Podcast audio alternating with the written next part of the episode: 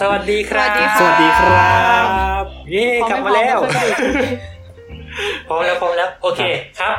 เอ่อทีมดัดผักขอเชิญทุกท่านกลับมาพบกับรายการสลัดผักกันอีกแล้วนะครับ หลังจากขาดขายกันไป11เดือนใช่ไหมหรือไงนะอืมนั่นแหละถ้าสลัดผัก11เดือนใช่ครับใช่วันแบบ11เดือนแบบ11เดือนเป๊ะเลยด้วยนะอืมถ้าเกิดถ้าเกิดนับจากวันปล่อยเทปสุดท้ายจนถึงวันอัดเนี่ย ครับผม ไม่แต่ถ้าเกิดนัครับบถึงวันมาจากวันปล่อยถึงวันปล่อยก็จะเยอะกว่าสิบเอ็ดเดืก็อนหน่จะอยนึงขึ้นอยู่กับว่าใบตัดก็เร็วปีหแค่นึ่ไหงนพอดีครับผมนอกจากนี้วันอัดนะครับ ก็คือวันนี้วันที่ 22 พฤษภาคมนะครับก็ยังเป็นวันครบรอบเหตุการณ์สำคัญของการเมืองไทยนะครับอืมครับซึ่งซึ่งก็ถือว่าเป็นเหตุการณ์ที่ค่อนข้างจะตรงกับเทปเราวันนี้นะครับผมโอ้มันตรงกันยังไงเหรอเป็นเหตุกาคะรณ์ที่เกิด เพราะมันเป็นเหตุการณ์ที่เกิดขึ้นบ่อยจนเป็นปกติไปแล้วไงฮะโอ้แทบจะเป็นเรื่อง normal ไปแล้วอ๋อ นะฮะครับฉะนั้นเทปวันนี้ที่เราจะมาพูดถึงกันนะครับ เราจะมาพูดถึงสิ่งที่จะบอกอย่างว่ายังไงดีล่ะ สิ่งที่เรียกว่าความปกติอ่าความ normal นะฮะใช่แต่คือแต่จริเรางๆยังไม่ได้อะแนะนำตัวกันเลยนะคะครับผมอันนี้เป็นความปกติของรายการเราหรือเปล่า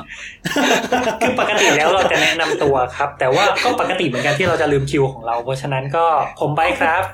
เออค่ะ ไอซ์ครับ โอเคนะฮะแล้วก็อันนี้เราอาจจะอยู่ใน Discord นะฮะ มีผู้ฟังจำนวนหนึ่งมาแอบฟังเราด้วยนะครับ ก็เป็นกำลังใจที่ดีมากขอบพระคุณนะฮะ โอเคขอบคุณค่ะต่อกลับมาที่ประเด็นของเรา โอเคทำไมเราถึงสนใจเรื่องความปกติอะอืมอันอันนี้ อันนี้คือโยนให้ใครวะ โยนให้เอิร์กก็ได้ครับ ก็คือ เอ่อสืบเรื่องมาจากวันก่อนที่เรารู้สึกอยากเอ่ออยากอัดอัดเทปอืมใหม่แล้วเราก็ไม่มีหัวข้อ เราก็เลยไปเปิด Clubhouse นะคะครับผมเพื่อขอรับบริจาคหัวข้อจากอ่าผู้ใจบุญที่ผ่านทางมา แล้วก็มีคนพูดถึงโควิด แหละเออเพราะว่าแบบน่าจะเป็นพี่แต้มเออเพราะว่าพวกเราก็แบบไม่เคยคุยกันเรื่องโควิด ในรายการเราอะไรอย่างนี้ใช่ไหมแต่ว่าอืมพวกเราก็บอกว่า เออ ทุกคนพูดถึงเรื่องโควิด กันไปหมดแล้วเราเลยไม่อยากพูดแล้วอะไรอย่างนี้อืม แล้วทีนี้พอมันมีโควิด อะ มันก็เลยมีคำที่เกี่ยวข้องมาคำหนึ่งก็คือคำว่า new normal ความใช่ไหมปกติใหม่อะความปกติใหม่ที่ตอนนี้ใครๆเขาก็พูดกันเต็มบ้านเต็มเมืองจนแบบมันก็มันก็กลายเป็นคำโหลไปแล้วแหละ แต่ว่าเราก็ดันเกิดสะกิดใจขึ้นมาว่า เออ แล้วไอ้คำว่า normal เนี่ย ไอ้ normal แบบเดิมที่เราเคยรู้จักกันอะจริง ๆ มันคือความ normal จริง ๆ หรือเปล่า อะไรคือ ความหมายของคำว่าปกติที่เรารู้จักกันแน่ อืม มันก็เลยเป็นจุดเริ่มต้นที่ทำให้เกิดเทปนี้ขึ้นมานั่นเอง อืม ครับผมทำไมเงียบวะ โอเค ก็นั่นแหละ ก็จริงๆไอ้topic วันนี้มันดูมีความ abstract สูงมากพอสมควร อืม ก็แต่ไม่ค่อยต่างจาก like ปกติแล้วเพราะว่ารายการเราก็แทบจะคุยกันแต่เรื่องแบบนี้อยู่แล้วเออก็ดีออกสนุกดีมาครับมาผมคุยคุยคุยเริ่มกันไงดีฮะแล้วคิดว่าคำว่าปกติของแบบอะเอาเอาเอาเอาแบบใกล้ๆโควิดกันก็ได้อะอืมคิดว่าคือเราคิดว่าคำว่า new normal ในในหัวแต่ละคนน่าจะออกมาคล้าย ๆ กันก็คือ การที่ทุกคนต้องใส่หน้ากากต้องเป็น clean freak ล้างมือทุกสิ่งอย่างพ่นแอลกอฮอล์ Freak อะไรอย่างงี้ป่ะอ่าอ่าอ่าเออ แล้วถ้าอย่างนั้นไอโอ normal อะหรือว่าไอคำว่าปกติก่อนหน้าโควิดของแต่ละคนเป็นยังไงบ้างเนาะก็โอ้ก็คือการที่สามารถออกไปข้างออกไปข้างนอกได้โดยการหายใจจัดอากาศข้างนอกเข้าสู่รูจมูกโดยไม่ต้องผ่านเยื่อกรอง นะฮะเยื่อกรอง เราสามารถเราเราควรจะเรียกมันว่าอะไรวะฟิลเตอร์หน้ากากอนามัยไงใช่เออคือถ้าเกิดจำไม่ผิดเข้าใจว่าแบบจมูกเราก็มีเยื่อหรือแบบไม่สองมีปะคือมันแต่ขมันไม่ได้ใช้ฟิลเตอร์เออแต่มัมันไม่มันได้มันมันไม่ได้มันเป็นผลอ่ามันไม่ได้เป็นฟิลเตอร์มันเป็นเยื่อแต่มันไม่ได้กรองนะฮะ ครับอ๋อไม่เออเอาเถอะแบบเยื่อเยื่อแบบเนื้อเยื่อแบบทิชชู่อ่าอะอ่าอ่าจะใช่จะไม่ไม่คือคือคือจมูกมันใช้แบบมันคือมันจะมีขนขนๆแล้วมันจะมีเมือกใช่ไหมเกาะอยู่ที่อืมอืมขนอะไรเงี้ย แล้วพอเวลาอากาศผ่านเข้ามาแล้วมันมีฝุ่นมีอะไร มันก็จะไปเกาะกับไอ้เมือกตัวนี้ อากาศที่มันผ่านเข้าไปใส่สู่ปอดมันก็เลยจะไม่ค่อยมีฝุ่นอะไรอย่างนี้อืมครับผมซึ่งไม่เกี่ยวอะไรกับความปกติหรือเปล่าวะอ่าอ่าเออเออแต่ จะว่าไปคือจริง ๆ พอพอพูดมาแล้วเราก็สงสัยขึ้นมานะคือในแง่หนึ่งอะเรารู้สึกว่าไอสิ่งที่มันเป็นอยู่เนี่ยมันไม่ปกติปะคือเราอยากกลับไปใช้ชีวิตแบบปกติอีกครั้งอะอืมในแง่หนึ่งที่คนจะพูดกันว่าแบบเราอยากได้ชีวิตปกติของเราคืนใช่ใช่ไหมใช่ใช่แต่ขณะเดียวกันไอสิ่งที่เราเป็นอะมันก็จะมีคนพยายามบอกว่าเฮ้ยนี่มันคือความปกติใหม่ เราจะต้องอยู่กับความปกติใหม่แบบนี้ให้ได้อ่ากลายเป็นว่าสสรุปที่มันเป็นอยู่เนี่ยมันปกติหรือมันมันมันไม่ปกติวะเออมีมีหนึ่งประเด็นที่อยาก พูดถึงก็คืออ่าเราเราคิดว่าหลายคนน่าจะพูดถึงความปกติเก่า คือการที่เราสามารถบินไปไหนก็ได้อย่างอิสระเสรีตราบใดที่เรามีเงินถูกปะครับแบบต้องต้องเราต้องมีเครื่องบินด้วยฮะเดิเรานทางไปเที่ยวเราอะใช้ถูกอะถูกมือบินเราไม่สาได้มารถเหรอจ่ายเงินเพื่อให้สายการบินพาเราบรรทุกขึ้นไปในเครื่องบิน แล้วก็พาเราบินข้ามฟ้าข้ามน้ำข้ามประเทศไปยังที่อื่นเพื่อไปเที่ยวได้ เออครัถูบกปะอืม แต่ถ้าเราย้อนกลับไปช่วงที่ยังไม่มีเครื่องบินอะไอสิ่งนั้นมันก็จะไม่ใช่ความปกติของช่วงนั้นไหมใช่ก็แปลใช่ว่าความปกติใหม่ อันนั้นที่การที่เราบินไปไหนมาไหนก็ได้ มันก็เป็นความปกติใหม่ของคนยุคก่อนหน้านั้นเหมือนกันถูกปะใช่ถูกต้องมอะคุณเอเออเซทราบอกว่าบินบินไปไหนก็ได้ตราบใดที่เรามีปีกครับผมนะครับแล้วก็แบบนึกถึงอีกอย่างหนึ่งก็คือ เราเราคิดว่าหลาย ๆ คนน่าจะเคยได้ข้อมูลประมาณว่าสมัยก่อนก็มีพวกโรคระบาดต่างๆ หลายรอบที่เหมือนเป็นโรคระบาดใหญ่ที่ส่งผลกระทบต่อหลายประเทศ อย่างเช่นไข้หวัดสเปนเป็นต้นงี้ปะสมัยนั้นคสนมัยที่เองเรานึกถึงข้าวผัดสเปนว่ะขอโทษข้ามไปหิวเหรอข้าวผัดสเปนนี่คืออะไรนะไปย่าปะเออ ไปย่าใช่ ไมาอะแล้วโอคือเคไข้หวัดสเปนไข้หวัดสเปนคือไข้ที่พูดถึงไข้หวัดสเปนขึ้นมาก็คือกำลังคิดว่า ถ้างั้นในยุคที่ไข้หวัดสเปนระบาดอะการที่คนจะต้องแบบพยายามเขาเรียกอะไรอะเหมือนเหมือนเหมือนอ่าหลีกเลี่ยงที่พลุกพล่านหรือแบบ มีการควอรันทีนอะไรอย่างเงี้ย มันก็เป็นความปกติของคนในยุคนั้นเหมือนกันหรือเปล่าอะไรอย่างงี้เออแล้วมันต่างอะไรจากปัจจุบันเหรอ คือถ้าจะพูดกันตามตรงแล้วอะ สุดท้ายแล้วอะ ด้วยความที่ว่าความปกติอะมันคือสิ่งที่เกิดขึ้นทั่วไปโดยแบบในชีวิตของบุคคลส่วนใหญ่ ใช่ไหมอ่าฮะฉะนั้นมันหมายความว่าไอ้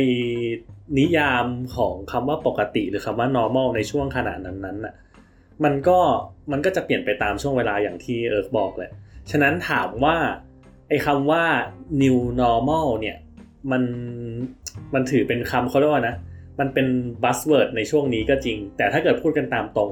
มันก็คือสิ่งที่เกิดขึ้นอยู่ตลอดเวลาอยู่แล้วอะในความคิดของเราอะอือฮึฉะนั้นแบบเราแค่อยู่ดีๆ ก็หยิบคำนี้มาใช้ จริงๆแล้วคือทุกๆ new normal มันก็คือ abnormal มาก่อน มันคือความไม่ปกติในช่วงหนึ่งมาก่อน ถูกไหมอะฮะจนกระทั่งคนเริ่ม accept ไอ้ความ abnormal นั้นน่ะ ว่าเออมันเกิดขึ้นแล้วมันอยู่ในชีวิตประจำวันของเรา แล้วมันไม่มีแนวโน้มที่จะไปไหนในช่วงเขาเรียกว่าอะไรนะในระยะเวลาอันใกล้นี้แน่ๆอะไอ้ abnormal นั้นมันก็เลยกลายเป็น normal อืมอืมแสดงว่าตอนนี้มัน normal แล้วเลย เออน่าดิเพราะว่านี่ก็แอบรู้สึกเออว่ามันก็ไม่นะ หมายถึงแบบเราคือถ้าอะถ้าเราเออคือถ้าเกิดคือมันคือ normal แล้วเราก็ไม่จำเป็นต้องกลับไปเป็นแบบเก่าไหมเราจะรีบฉีดวัคซีนกันทำไมอะไรอย่างเงี้ยเออก็ก็ในมันนี่มันก็ปกติแล้วนี่ ใช่ไหมคือแอบรู้สึกว่าสำหรับเราเองอะเราก็ยังรู้สึกว่าเราไม่ไม่ไม่ชอบความปกติแบบนี้อืมนะ เออ เราเราไม่สามารถควทำใจปกติที่ให้แบบเป็นอืมทำใจเรียกมันว่าความปกติได้เอางี้ เพราะว่าเราไม่อยากทำให้ เราไม่อยากเราอืมยังไงดีคือถ้าจินตนาการว่าชีวิตเราที่เหลือจะต้องเป็นอย่างนี้ไปเรื่อยๆเนี่ย เรารู้สึกว่าเราไม่ชอบเออแต่มันคิดว่ามันมันเทียบอย่างนี้ได้ไหมเหมือนคำว่าแบบ เออมันเป็นเรื่องปกติหรือเปล่าที่แบบเดินคนเดียวซอยเปลี่ยวตอนกลางคืนแล้วจะถูกโจรที่เอาเอาตังค์อะไรอย่างเงี้ยอืมซึ่งเทียบกันไงซึ่งวะในในเซนส์หนึ่งเออสมมติมันเกิดขึ้นบ่อยเราก็จะบอกว่าว่าเออก็เนี่ยมันก็เป็นความปกติเออมันมันเป็นเรื่องปกติที่ เออ ถ้าเกิดคุณตัวคนเดียวเงาเงาๆตอนกลางคืนไปเดินแล้วคุณจะเสี่ยงอันตราย อันเนี้ยปกติ แต่ในขณะเดียวกันเออมันก็จะมีรู้สึกความรู้สึกว่าแบบเฮ้ยมันมันไม่ควรจะเป็นความปกติไหมว่าอะไรอย่างเงี้ย เราไม่ควรจะรู้สึกว่าสิ่งนี้มันปกติ มันควรจะดีกว่านี้อะไรเงี้ยอ่าคือจะบอกว่ายังไงดีอะอืมคือการยอมรับว่ามันเป็นเรื่องปกติกับกับการยอมรับว่ามันเป็นเรื่องที่เกิดขึ้นมันเป็นคนละเรื่องกันเก็ตไหมนะฮะเหมือนแบบว่าเรารู้ว่าแบบสิ่งนี้มันเกิดขึ้นมันเกิดขึ้นเพราะอะไรทำไมมันถึงเกิดขึ้น แต่ไม่ได้หมายความว่าเราเห็นด้วยที่จะให้มันเกิดขึ้นอ่าฮะ ฉะนั้นเรารู้สึกว่านิยามคำว่า normal มันไม่ได้หมายความว่ามันเป็น acceptable แบบ stance อะมันมันไม่ใช่ มันไม่ใช่สถานการณ์ที่ยอมรับได้ เราถึงเรียกมันว่า normal เก็ตไหมอ่ามันแค่เป็นสิ่งที่เกิดขึ้นหรือจำเป็นต้องเกิดขึ้นนะขนาดนั้นเป็นปกติเป็นแบบทั่วไปโดยคนส่วนใหญ่เฉยๆ คือตอนตอนนี้คือจริง ๆ เราเรายังไม่บอกว่าเราจะเข้าส่วนของนิยามแต่เราก็เริ่มนิยามกันไปแล้วไม่เป็นไรไม่แต่มันจะเป็นนิยามในเทปอยู่แล้วนี่ใช่ใช่ใช่เทปนี้คุณจะเจอกับนิยามเต็มไปหมดนะฮะคุณเจ้าปิ่นบอกว่า ความปกติใหม่คือความปกติชั่วคราวที่ขึ้นอยู่กับบริบทในสังคมนั้นที่โดนคนในสังคม โดยที่คนในสังคมยังคาดหวังว่าจะสามารถกลับไปเป็นแบบเก่าได้หรือเปล่าเอเซทราบอกว่าหรือมันต้องเปลี่ยนคำไม่ใช่ new normal แต่เป็น now normal มันจะได้กับเออ normal ของปัจจุบันฮ่าฮ่าฮ่าฮ่าถ้าปิ่นบอกว่าแบบเราใช้คำว่า new โดยคาดหวังว่ามันจะไม่ใช่ตลอดไปออเฮียสมิธนะบอกว่า new normal new normal สอง new normal หนึ่งศูนย์สี่ห้า new normal วงเล็บ final new normal วงเล็บ final สองนี่คือตั้งชื่อไฟล์ใช่ไหมลิมันมันต้องแบบ normal new อะไรอย่างเงี้ยป่ะเออ นั่นแหละที่จริงไหนๆ ก็ไหนๆ มา มาทางนิยามแล้วเนี่ย มาทางนิยามแล้วเนี่ยเราไปเจอ อันนี้มาจากบทความชื่อ nobody is normal อืมอ่าใน Aeon นะฮะ อืม เอาเอาเอาเอาเป็นว่า เดี๋ยวจริง ๆ มันจะมีหลาย ๆ ส่วนของของ ของบทความนี้ที่เดี๋ยวย้อนกลับมา แต่ว่าเปิดไปเจอช่วงหนึ่งที่คิดว่าน่าจะเหมาะกับการเอายกมาพูดตอนนี้นะก็คือเขาอ้างถึง เอ่อนักเรียกว่าไง นักปรัชญาชาวเช็กคนหนึ่งที่ชื่อจีรีวาชา ไม่ใช่นะครับ คือชื่อเขามันมีหมวกหัวข้างบนนี่เราไม่รู้มันอ่านยังไงน่าจะชื่อจีรีวาชาอะไรประมาณนี้โอเค ซึ่งเขาเขาก็บอกว่าเขาก็แบบพยายามบอกว่าเขาใช้คำว่า taxonomy of normality various meaning ก็คือแบบว่าเขามามาแยกแยะดูว่าแบบไอ้คำว่า normal normality ความปกติเนี่ยมัน มันมันหมายความว่าอะไรได้บ้าง อ่าเขาก็ยกตัวอย่างเช่น normality อาจจะหมายถึง frequent หรือว่าแบบ การที่มันเกิดขึ้นบ่อยอะคืออะไรที่มัน หรือว่าพบได้บ่อยอะไรเงี้ยเราเจอ เช่นบอกว่า อ่าคนที่ว่าไงอ่าเขาเขาก็ยกตัวอย่างว่าเนี่ย คนเมดิเตอร์เรเนียน มักจะมีตาสีน้ำตาล แบบหมายถึงมีตาสีน้ำตาลเยอะแล้วก็อาจจะบอกว่าไอการมีตาตาสีน้ำตาลเนี่ยเป็นเรื่องปกติของคนเมดิเตอร์เรเนียนอะไรเงี้ย อันนี้คืออันแรกก็คือ frequent ก็คือที่มันพบได้บ่อย หรืออาจจะหมายถึง average หรือว่าค่าเรียกว่าค่าเฉลี่ยเนาะ ก็คือว่าแบบอ่าสมมติแบบมีคนที่ในห้องหนึ่งมีคะแนนแบบสอบคะแนนได้น้อยมากก็มีอยู่นิดถึงหนึ่งได้คะแนนแบบเยอะมากคะแนนเต็มใกล้เต็มอาจจะมีอยู่ถึงหนึ่งแต่ว่าแบบคนที่แบบคะแนนกลางๆว่าแบบเป็นค่าเฉลี่ยอย่างเงี้ยแล้วก็อาจจะบอกว่าเป็นคนปกติ อ่า อันนี้นิยามที่สองนะ average นิยามที่สามนะเราจะบอกว่าเป็น typical หรือว่าเป็นสิ่งที่มัน เอ่อเรียกว่าเป็นภาพแทนของกลุ่ม หรือว่าเป็นกลุ่มประชากรหรือว่าเป็นอะไรที่แบบ เป็นสิ่งทั่วไปอะเช่นยังไงดีเราเราอะก็อาจจะหมายความว่าเช่นเราบอกว่าโอ้ยนี่นะคนไทยเป็นคนยิ้มง่ายอ่าเป็นเรื่องปกติของคนไทยอะไรเงี้ยการยิ้มแย้มแจ่มใสเป็นเรื่องปกติของคนไทยอ่าในแง่นี้มันอาจจะไม่ใช่ในแง่ของแบบจำนวนอย่างเดียวว่ามีคนไทยจำนวนกี่เปอร์เซ็นต์ของประเทศกำลังยิ้มอยู่นึกออกปะแต่มันมันกำลังเป็นพูดในเชิงว่าแบบ เออโดย โดยทั่วไปอะ โดยทั่วไป คนไทยเป็นคนแบบนี้อะไรเงี้ยเป็นเป็นสิ่งที่ว่าแบบเขา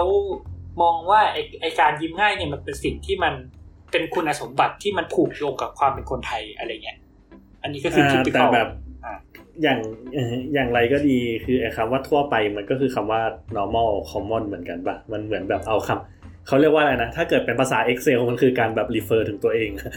รู้สึกว่า ไม่ไม่คือคือเขากำลังจะบอกไงว่าคำว่า normal อะมันมันแตกคือในแต่ละบริบทมันมีความหมายย่อยๆของมันที่ไม่เหมือนกัน คือแบบ normal อาจจะหมายถึงบ่อยๆ normal อาจจะหมายถึงเป็นค่าเฉลี่ย normal อาจจะหมายถึงว่าเป็นกรณีทั่วไปเราเข้าใจนะ อืมอ่าโอเคไปไปต่ออีกฮะในอันนี้นิยามที่สามนะนิยามที่สี่อาจจะหมายถึง adequate หรือว่าสภาวะที่มันแบบเรียกไงไม่เสียไม่เสียหายไม่ผิดปกติแบบไม่ใช่ผิดเขาว่าผิดปกติเออไม่ไม่เสียหายไม่แย่ไม่อะไรเงี้ย คิดว่าอย่างเช่นแบบ เราพูดถึงแบบพัดลมที่ปกติคือพัดลมที่เปิดแล้วมันติดอะนึกออกปะอ่าอ่าอ่าคือถ้าถ้ามันถ้าแบบกดปุ่มแล้วพัดลมมันไม่หมุนนะแสดงว่าพัดลมมันไม่ปกติเลยอันนี้แอสซูมว่าเราเสียบปลั๊กนะถ้าถ้าเกิดเราไม่เสียบปลั๊กมันก็จะเป็นตรงกันข้ามมันเนาะว่าถ้าเกิดกดแล้วมันติดถ้าเกิดมันมันหมุนเราก็จะใช่อ้าวชิบหายแล้ว อะไรประมาณนี้นะ adequate นะฮะหรือว่า optimal อยู่อยู่ในแบบ sense of peak functioning optimal แปลว่าอะไรแล้วนะก็คือแบบปลหมายถึงว่าแบบ เอออยู่ในสภาวะที่ดีที่สุดอะโอ้ว่าแบบเขาดีเรียกว่าที่อะไรสุดจุดเหรอจุดเดี๋ยวนะ ดีที่จุดสุดดุลยภาพอะไรประมาณนั้นน่ะ แบบแบบทำไมเข้าใจทำไมเราแอบนรู้สึกว่ามันแบเป็บนจุดที่แบบเหมาะเหมาะสมที่สุดณตอนนั้นอะไรอย่างเงี้ยเออเหรอคือคือคือแบบเว่าไงเรารู้สึกว่าคำว่าดีที่สุดมันแอบมันแอบแย้งกับคำว่าปกติยังไงไม่รู้แฮะมันใช้คำว่าคืดีอที่ต้องสุดบอกว่ามันมันเป็น optimal มัน อะเออมออ p ติมอลมันก็คือแบบเหมาะสมที่สุดเมื่อคำนึงถึงทุก ๆ ปัจจัยรวมกัน จุดตรงกลาง get ไหมแล้วแบบว่าจุด balance อะไรอย่างเงี้ยเหรอใช่ใช่ใช่อารมณ์เหมือนแบบเขาเรียกว่าอะไรนะแบบดีเกินไปก็ไม่ก็เขาเรียกว่านะแบบซ้ายเกินไปก็ไม่ดีขวาเกินไปก็ไม่ดีเหมือนกับแบบว่าแนวคิดทางการเมืองของคนบนทวิตเตอร์อะอะฮะมันต้องมีจุดออ t ติมอลอะทัวร์ลงตรงนี้นะฮะจบถ้า แบบเออเออมันมันก็จะแบบมีเรื่องเขาเขาเขาจะยกตัวอย่างว่าเป็น being physically fit or mentally sharp ไม่แน่ใจมันมันอาจจะไม่รู้ในทางการแพทย์ด้วยหรือเปล่าที่ว่าแบบเออคนปกติคือคุณแบบเออเรียกว่าไงเป็นคนที่สามารมีถร่างกายใช้งานได้อย่างเงี้ยเออในในระดับที่คนคนอายุเท่านี้ควรจะมีอะอะไรเงี้ยมั้งโอ้หหรือแม้กระทั่งว่าอะ มีนิยามแบบนี้แล้วมันอาจจะมีนิยามคือถ้าถ้าเขาเขานึกถึง Platonic essence คือคือรู้จักเพลโตกันไหมเพลโตเป็นนักปรัชญาอ่าเป็นนักปรัชญาเขาเขากรีกใช่ปะชากรีกใช่ ซึ่งเขาเขาเขาจะมีไอเดียเรื่องของแบบฟอร์มเนี่ยโลกของแบบอะไรเงี้ยถ้าเกิดใครแบบเคยได้ยินมาบ้างว่าเออหมาทุกตัวในโลกมันอาจจะแบบมีความแตกต่างกันอย่างนั้นอย่างนี้แต่ความปกติอะคือในโลกของแบบคือถามว่าเราเห็นหมาหน้าตาแปลกประหลาดแบบหมายถึงแตกต่างอะไรกันแบบหลายแบบสีขาวสีดำมีหู พับหูงอ หูไม่งอ หางขาดหางด้วนไหมอะไรเงี้ยนู่นนั่นเนี่ยคือเราเห็นแบบ variation เนี่ยแบบเห็นความแตกต่างทุกอย่างของหมาคำถามคือทำไมเราถึงเข้าใจว่าทั้งหมดเนี่ยคือหมาคือคือแบบคือสิ่งมีชีวิตสัตว์เชื้อชนิดเดียวกันเขาเออเพโตก็เลยบอกว่าเนี่ยเออแสดงว่าในไอเดียของเราในหัวของเราในโลกอุดมคติอะมันมีสิ่งที่แบบเป็นหมาในอุดมคติอยู่อะอ่านึกออกปะอะไรแบบเนี้ยอ่าซึ่งเขาก็บอกว่าไอ้ความปกติมันก็อาจจะเชื่อมโยงในมุมนี้ก็ได้ว่ามันก็คือไอเดียลอะมันคือแบบหมาอัน สูงส่งไม่ใช่หมาอันสูงสุดหมาอันเป็นแบบเป็นอุดมคติว่านี่แหละคือหมาอันสมบูรณ์ไม่มีหมาตัวไหนเป็นหมามากกว่าหมาตัวนี้อีกแล้วอะไรเงี้ยแล้วเราก็เหมือนแบบเชื่อมโยงความเป็นหมาเข้ากับหมาตัวเนี้ยอะไรอะไรประมาณนี้อ่าไม่รู้จะนอกเรื่องหรือเปล่าแต่นึกถึงอะไรรู้ไหมนึกถึงนึกถึงไออ่า machine learning อะอ่าแบบ มันจะมี feel ประมาณว่ามีมี challenge หนึ่งของคนที่เขาแบบเขียนโปรแกรมอะไรพวกนี้ ว่าแบบเราเราจะสอนให้เขารู้จัก เอออย่างเราสอนคอมพิวเตอร์ให้รู้จักสมมติหมาได้ยังไงอะไรอย่างงี้ปะแบบมันก็อาจจะทำได้ด้วยการเอารูปหมาแบบเป็นล้านๆรูปใส่ลงไปอะไรเงี้ยให้แล้วก็ให้ปัญหาความเชื่อมโยงอะไรทำนองเนี้ยอืมอืมเออ ทีเนี้ย มันอ่าคือคือเราคิดว่า คือคือ โอเคเราเราไม่ได้รู้รู้เรื่อง machine learning อะไรขนาดนั้น แต่เราครับกำลังคิดว่าเอ่อถ้าเกิดว่าเราสามารถหาไอหมาต้นแบบตามทฤษฎีเพโตได้เนี่ยอืมแล้วเราเอาไปสอนให้คอมอะมันน่าจะทำให้งานของการสอนคอมให้รู้จักหมาเนี่ย มันง่ายขึ้นเยอะเลยละมังนะก็คือเราก็จะต้องแบบไปตามหาไอ้หมาในอุดมเอคอติตามตาข้ามงถหานนหมานดูคติ แต่แต่ไอ้คำว่าหมาในอุดมคติ ถ้าเกิดเราเอาหมาในอุดมคติของแต่ละคนมายื่นหมายถึงว่าแบบยื่นหมายื่สนมมติว่าแมวถ้าเกิดหมาเดี๋ยวเดี๋ยวสมมติว่าถ้าเกิดหมาในอุดมคติของนายเอผู้เป็นคน define machine learning ตัวนี้อะอืมอะฮะ แล้วเราแบบเหมือนก็แบบมันโดน start based on หมาในอุดมคติของเขาไปแล้ว ซึ่งหมาในอุดมคติของเขามันอาจจะมีแบบห้าขา somehow สมมุตินะ แบบด้วยความที่แบบว่ามันมันมีความเขาเรียกว่ามันมีความ bias เข้าหาตัวเองอยู่ว่าแบบไอเดียของตัวเองคืออะไรอะไรอย่างเงี้ยมันก็หมายความว่าคำว่า normal หลังจากนั้นสำหรับ AI ตัวนั้นน่ะมันก็คือมันก็คือจะลู่เข้าหาหมาในอุดมคติของผู้สร้างถูกไหมอืมแต่ว่าถ้าเราเอาคนบนโลกนี้มา แล้วก็ให้ดูรูปหมาอะไรเงี้ยหลายๆพันอะ เราว่าอ่าๆส่วนใหญ่แต่คนก็น่าจะตอบได้ว่าพวกนี้เป็นหมาหรือเปล่าปะแปลว่าเออเราคือคิดถ้าว่าในเออคือเราเดี๋ยวนะ เรากำลังงงเดี๋ยวสงสัยอย่างหนึ่งถามไบร์ทก่อน ไอ้ทฤษฎีของเพโตอะไอ้หมาเนื้อรูคตินั่นอะคือเป็นสิ่งที่เป็นเป็นสมบัติร่วมกันของคนมนุษยชาติหรือเปล่าหรือว่าเป็นเป็นเป็นของแต่ละคนเขาเขาเขาน่าจะไม่ได้พูดในเชิง subjective เขาเขาน่าจะพูดว่าแบบ น่าน่าน่าจะเป็นส่วนเขาน่าเข้าเข้าใจว่าเขาน่าจะหมายถึงแบบเป็นส่วนรวมเพราะว่าแบบ คือนึกออกไหมว่าทุกคนอะเวลามาเห็นเห็นหมาก็รู้ว่าเป็นหมา อืมอืมอืมหมายถึงใช่ว่านั่เขานคือก็คสิ่งงมที่องเราว่าคิดเออเหมืในอนกันเออในแบบในความคิดของคนทุกคนอะ มันจะมีเออมันมีความเห็นตรงกันแบบหนึงว่าหมา มันจะต้องเป็นแบบไงใช่ใช่ใช่ใช่แล้วคือเราก็เลยคิดว่า เพราะอย่างนั้นมันมันเลยเราไอ้คำว่าหมาในโลกคติก็คือ มันเป็นสิ่งที่ทุกคนในโลกรับรู้ร่วมกัน ไม่ว่าทางใดก็ทางหนึ่งว่าเนี่ยคือหมา เออ คุณ CPKZ The Pop Lover นะฮะ อ่า อันนี้ให้ความขยายความเรื่องเพลโตมาบอกว่าโลกของเพลโตอ่าโลกของแบบของเพลโตคือหมามีหมาที่สมบูรณ์อยู่ แต่ส่วนประกอบของหมานั้นถูกถอดมาประกอบกับสิ่งต่างๆ แต่ด้วยความที่หมามาจากแต่ด้วยความที่มาจากหมาที่สมบูรณ์ทำให้เราเห็นว่า อ๋อ นั่นคือหมา วงเล็บเพราะมีส่วนของหมาและรับรู้ต่างกันและความรับรู้ต่างกันเช่นภาษาก็ส่งผลว่า ด้วยความที่มีหมาที่เพอร์เฟกอยู่ทำให้แม้ความรับรู้บางประการต่างกันแล้วก็จะเข้าใจได้ว่าคือหมา เช่นด็อกอีนุคุณแต่ว่าหมาอยู่ดี ส่วนประเด็นความหมาสมบูรณ์แบบยังมียังเป็นที่ถกเถียง แต่เป็นที่รับรู้กันโดยธรรมชาติว่ามีสีขา มีเขี้ยวเห่าบลาบลาแล้วแต่อันนี้คร่าวๆครับหรืออธิบายแบบปากปัจจุบันอาจจะเรียกว่ามีความสะเป็นสากลของหมาอยู่ความสากลของหมาอืม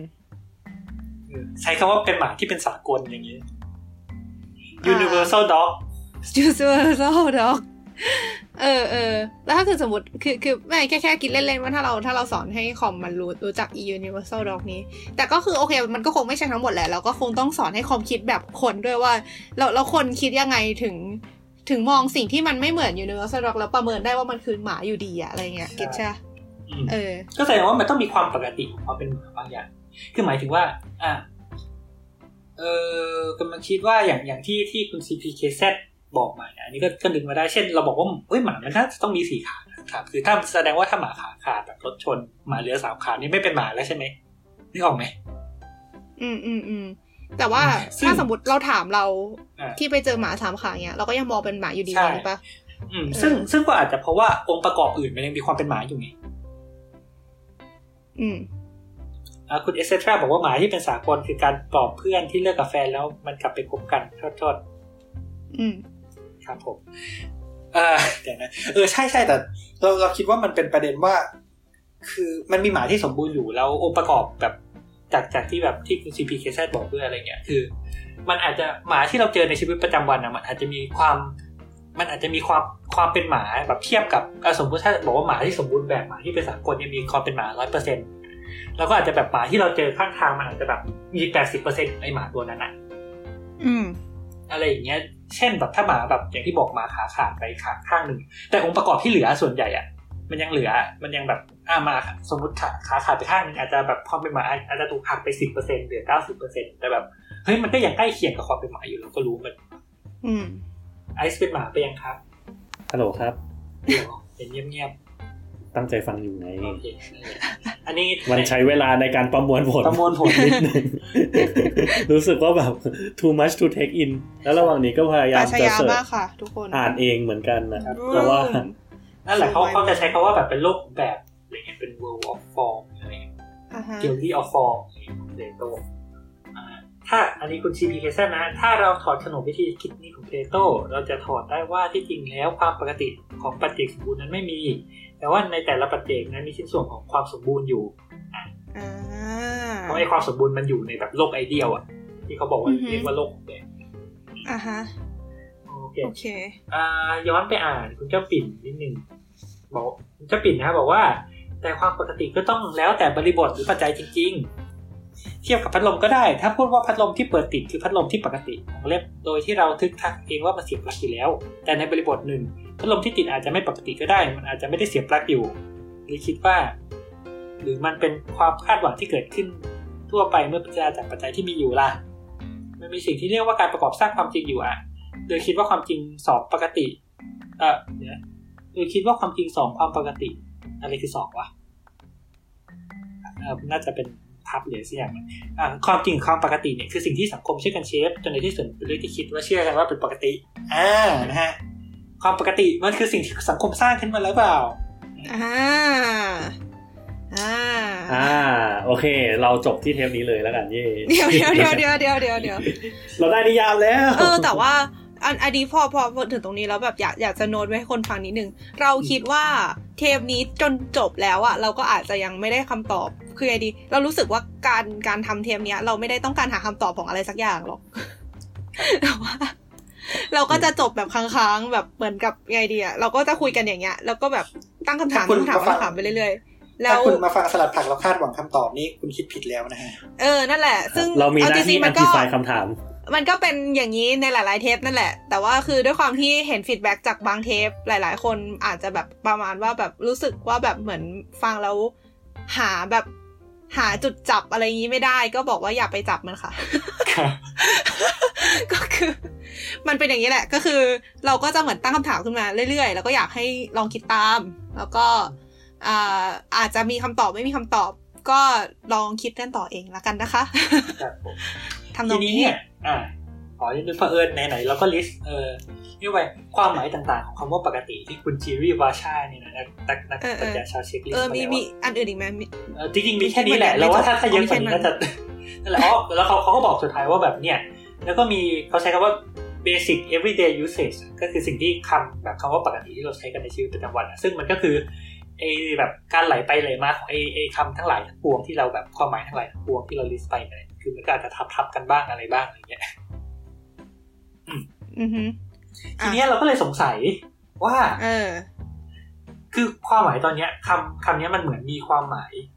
เยอะมากเลย แต่เราไม่ได้คือมันมันไม่ใช่ว่าแบบ มันไม่ใช่คำที่มีสองความหมายสามความหมายแบบนั้นที่มันแยกจากกัน มันไม่ใช่คำแบบคำว่าอะไรวะที่มีสองความหมายคำไวยพจน์บันดอกเอ้ยไม่โทษโทษมันดอกออกมาดอกที่สี่ความหมายยังยังไม่จบอีกเลยอันนี้ถ้าเกิดใครไม่ได้เอ็กซ์คลูซีฟคอนเทนต์เออขับเท้าสับโคกก็จะเงินนะนั่นแหละ คือบางคือ เออเราคิดว่านี่ก่อ แบบนึงอันนี้คือพยายามหาตัวอย่างนึกคำไม่ออกคำที่มีหลายความหมายอยู่แล้วเออคำที่มันคำคำที่แบบความหมายมันแตกต่างกันชัดเจน เช่น เช่น เช่นคำว่า nail nail ที่แปลว่าเล็บหรือ nail ที่แปลว่าตะปูก็ได้ อ่า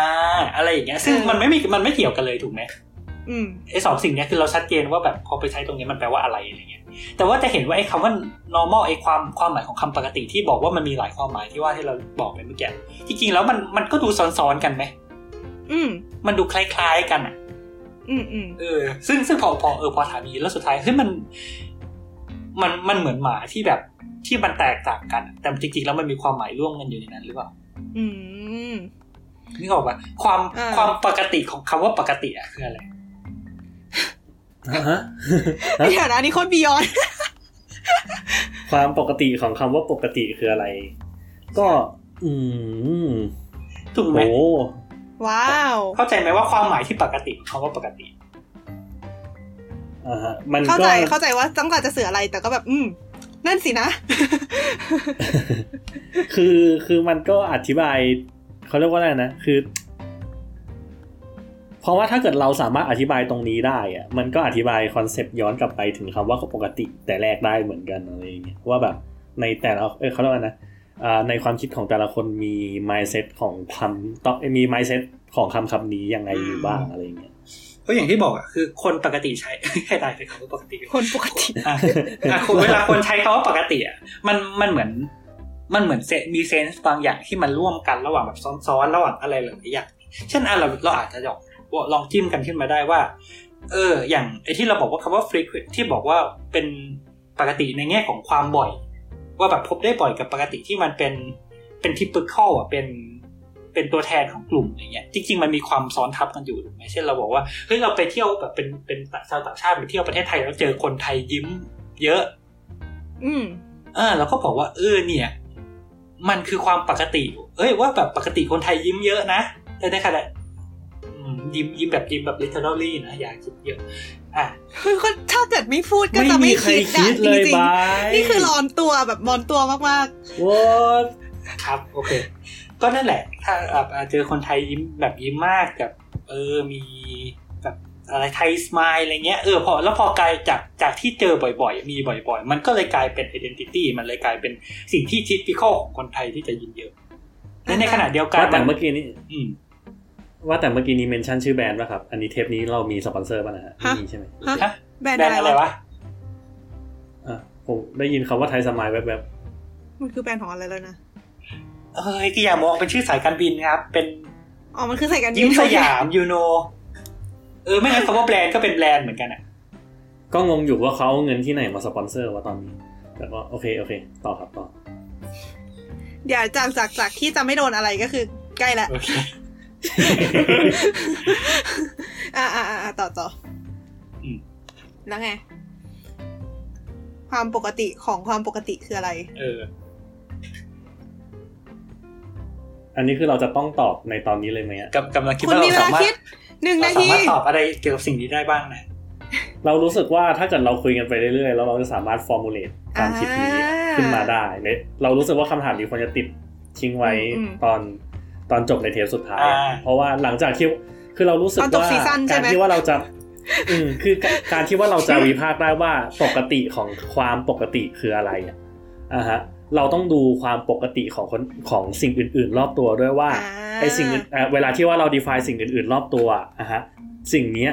เราเรียกว่าปกติหรือไม่ปกติเก็ตไหมเออแล้วแบบว่าไอ้คำว่าปกติของสิ่งต่างๆ รอบตัวของเราอะมีการเปลี่ยนไปในรูปแบบไหนบ้าง และถึงตอนนั้นอะเรา notice ว่ามันคือการเปลี่ยนแปลงเขาเรียกว่านะการเปลี่ยนแปลง definition ของคำว่า normal ไปในรูปแบบไหนอะไรอย่างเงี้ยอืมฉะนั้นเราคิดว่าเราควรจะมาเริ่มแบบคุยกันในแต่ละเรื่องเลยดีกว่าว่าแบบอะแบบลองยกตัวอย่างมาสักเรื่องก็ได้ว่าแบบอะความปกติของเรื่องเนี้ยในสมัยก่อนเป็นไง ความปกติของเรื่องนี้ในสมัยนี้เป็นไง แล้วก็คือเรามาดูว่าอ่าอะเราบริบทรอบตัวที่ทำให้เราเปลี่ยนความว่า normal จากอันเก่ามาเป็นอันใหม่อะ มันเกิดจากอะไร แล้วเราค่อยเอาเรื่องนั้นอะมาคุยถึง definition ของความว่า norm เอ้ยเขาเรียกว่านะ ถึง normal definition ของคำว่า normal อีกทีในตอนจบโอเคยาวชิบหายครับผคือมคือเอาง่ายๆก็คือเรากำลังจะพาทุกคนไปดูเคสตัดดี้ต่างๆ มากมาย เพื่อช่วยช่วยช่วยเพื่อเพื่อช่วยอะไรไม่ไม่ช่วยหรอกเอาเพื่อเพื่อที่จะแบบชวนขบคิดถึงคำว่าปกติในรูปแบบต่างๆกันนะคะ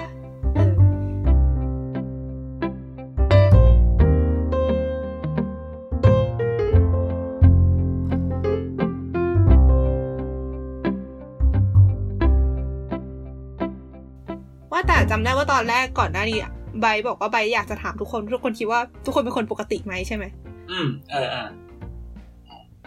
คิดว่าใบเราเป็นก่อนเลยคนปกติกันไหมฮะอ้าวตายละเอาผมอยาก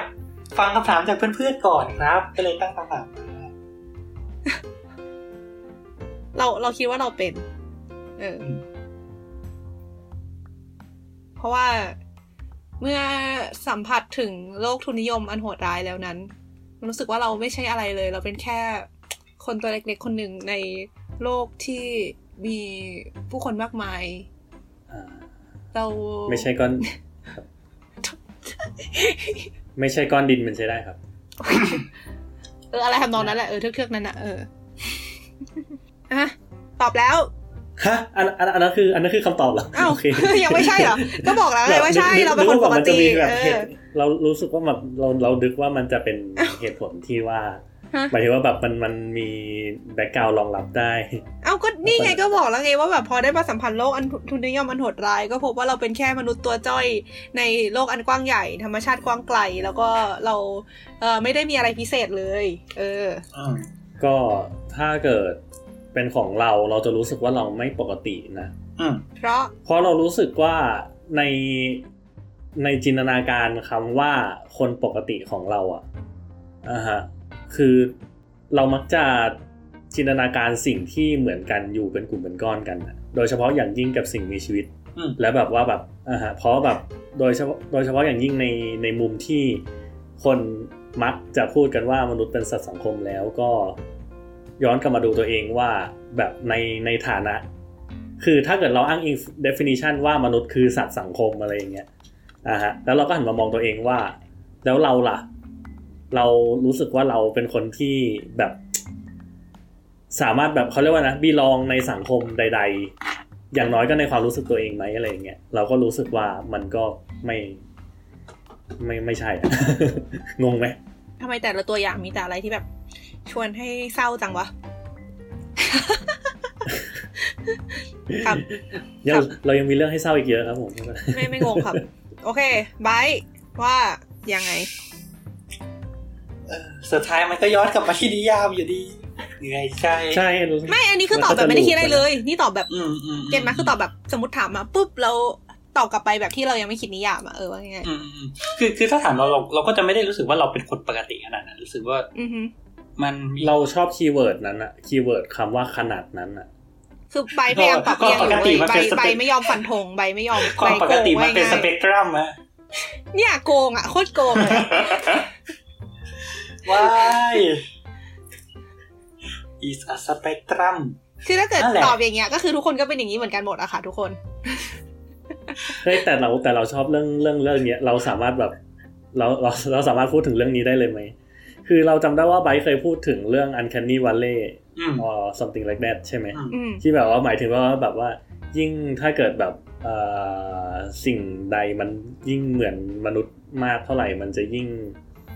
รู้สึกว่าแบบมันน่ากลัวหรืออะไรอย่างงี้มากขึ้นเท่านั้นถ้าเกิดว่าใครหมายถึงว่าถ้าใครไม่รู้จักเป็นจุดที่สามารถกลับไปฟังได้ในเทปเอเลียนนะคะอืมคือเป็นเป็นเป็นจุดที่แบบเกือบจะเหมือนมนุษย์แต่ไม่เหมือนมนุษย์เป๊ะๆอะอันเนี้ยอืมมันจะแบบอ่า uncanny มันจะแบบ creepy อะ อืมแล้วมันอืมซึ่งมันเทปเอเลียนเราเรารู้หึซึ่งเรารู้สึกว่ามันสะท้อนกับคำที่ไบร์ทพูดว่าแบบมันเป็นสเปกตรัมอะอืมเก็ตไหมว่าแบบคือด้วยคุณสมบัติที่ขาดไปเพียงหนึ่งเพียงหนึ่งถึงสองอย่าง มันสามารถสวิงความรู้สึกปกติของสิ่งสิ่งหนึ่งให้มันกลับเป็นตาลปัดเลยอะเมื่อเทียบกับสิ่งที่แบบ ไม่ได้ใกล้เคียงกับมนุษย์แต่แรกอะเก็ตไหมอือฮึเออ คือหนึ่งคือมันมันอธิบายว่าแบบ คำว่าปกติ มันเป็นสเปกตรัมได้สองคือมันไม่ได้จำเป็นต้องเป็น linear scale หรือแบบเป็นแบบเขาเรียกว่านะ in แบบเป็นเป็นเป็นฟังก์ชัน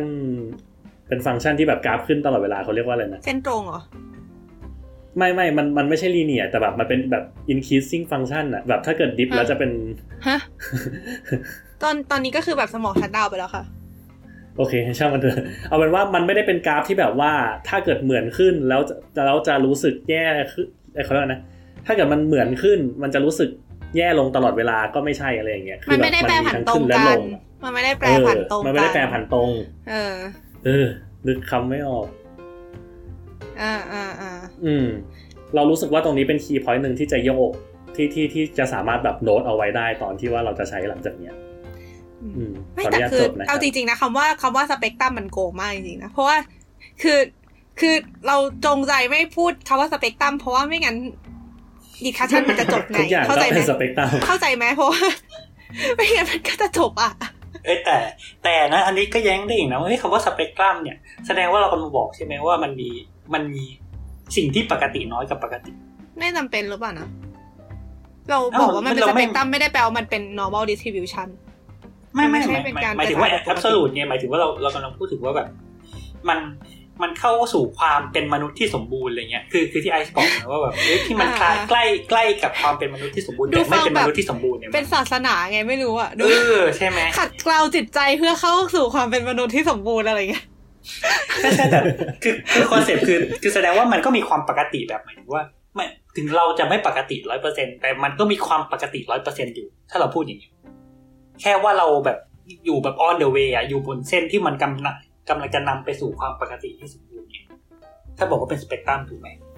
ซึ่งคำถามคือไอ้สิ่งนั้นมันมีหรือเปล่าไอ้ความปกติสมบูรณ์เนี่ยอ่าโอ้โห โคตรศาสนาโทษเออจริง ๆ เมื่อกี้คุณกระปิ่นนะฮะพิมพ์มาบอกว่าอะไรบ้างเนี่ยเออก็นั่นแหเราละชก็อบเป็นประเด็นที่เราชอบที่คุณเจ้าปิ่นพูดว่า เราคิดว่าเราปกติเพอไม่รู้ว่าตัวเองผิดปกติยังไง อืม อืม ก็เอาจริงอะจากคำตอบที่ตอบมาตะเกียะที่ที่ตอบตอบกันอะเรารู้สึกว่าแค่คำตอบตรงเนี้ย เราก็นิยามคำว่าคนปกติ ไม่ไม่สิคือเรา เราก็คิดถึงคำว่าปกติไม่ไม่เหมือนกันแล้วอืมอย่างเราเนี่ยสำหรับเราปกติของเราน่าจะเป็นแบบอ่ามันไม่ใช่เอเวอเรสแต่เป็นอะไรนะ มัธยฐานเนาะเป็นเป็นมัธยฐานคือมีเดียน เออ แปลว่าอะไรอะมัธยฐานแปลว่า แปลว่าสิ่งที่มีจำนวนมาก ๆ อะอืมอืม ก็คือเหมือนกับว่าสมมุฮะไม่ไม่มัแบบธยฐาน คือคือคือจำนวนเยอะไม่ใช่เหรอคือแบบเหมือน ถ้าไม่เกิดถ้าเกิดสิ่งนี้ถ้าเกิดซ้ำเยอะสิ่งนี้บ่อย ถ้าซ้ำเยอะจะเป็นโหมดดิไม่ใช่มีเดียน เออว่ะ ขอโทษเออเออใช่ใช่ใช่โอเคเราขอโทษเราเราเราเราเราจำผิดมีเอเรื่องอเกี่ยวฐากับนนิเรียยนมกันฐาแล้วนนิยมเออมีเดียนคือเอามาเรียงกันแล้วอยู่ตรงกลางใช่ไหม เรียงกันเอเอาอตรงกลางของใช่ของเราใช่คือในขณะฐานนิยมที่เออ ก็คือในความหมายของเราอะก็คืออ่าเรารู้สึกว่าฐานนิยมใช่สิ่งที่คนเป็นกันเยอะๆอะคือปกติ เออเพราะฉะนั้นพอเรารู้สึกว่าเราไม่ได้แตกต่างจากคนอื่น ๆ ที่อยู่รอบตัว เพราะฉะนั้นคนแบบเราเนี่ย มีจำนวนเยอะในโลกใบนี้แปลว่าเรารู้สึกว่าเราเป็นคนปกติ ถูกไหมอืมอันอันนี้คืออันนี้คือคือเหมือนกับเราเรากำลังวิเคราะห์สิ่งที่เราตอบไปตะกี้ ว่าเรามองความปกติยังไงเก็ตไหม อ่าอ่าอันนี้คือ make sense แล้วก็ตรงกับไอเดียที่เราพอจะมีในหัวเหมือนกันเออเข้าใจส่วนของไอไอไอก็คือเนี่ยบอกว่าไอไอคิดว่าไม่ปกติ เพราะว่าคิดว่าคนส่วนใหญ่เหมือนกันจะใช่คือในเป็นสัตหัว์วสังคขอมงแต่ละ คือในหัวของแต่ละคนน่ะมีโหมด ที่จินตนาการไว้ในภาพ เอ้ยเขาเรียกว่าในในในหัวไว้อยู่ ว่าว่าว่าไอฐานนิยมของแบบของสังคมที่ตัวเองอยู่ณตอนเนี้ย ฐานนิยมมันอยู่ตรงไหนอ่าแล้วเมื่อเทียบกับตัวเราแล้วตัวเราอยู่ในฐานนิยมนั้นหรือเปล่า ซึ่งถ้าเป็นเกิคดนอหย่างมู่เอิมาร์กกหมรือองเปล่าว่ามันอยู่เอิร์กอ่าในเมื่ออย่างอย่างเอิร์กคิดว่าตัวเองอยู่ในกลุ่มนั้นเอิร์กก็เลยรู้สึกว่าปกติ ในขณะที่เราไม่ได้มองแบบนั้น เราก็เลยรู้สึกว่าเราไม่ปกติ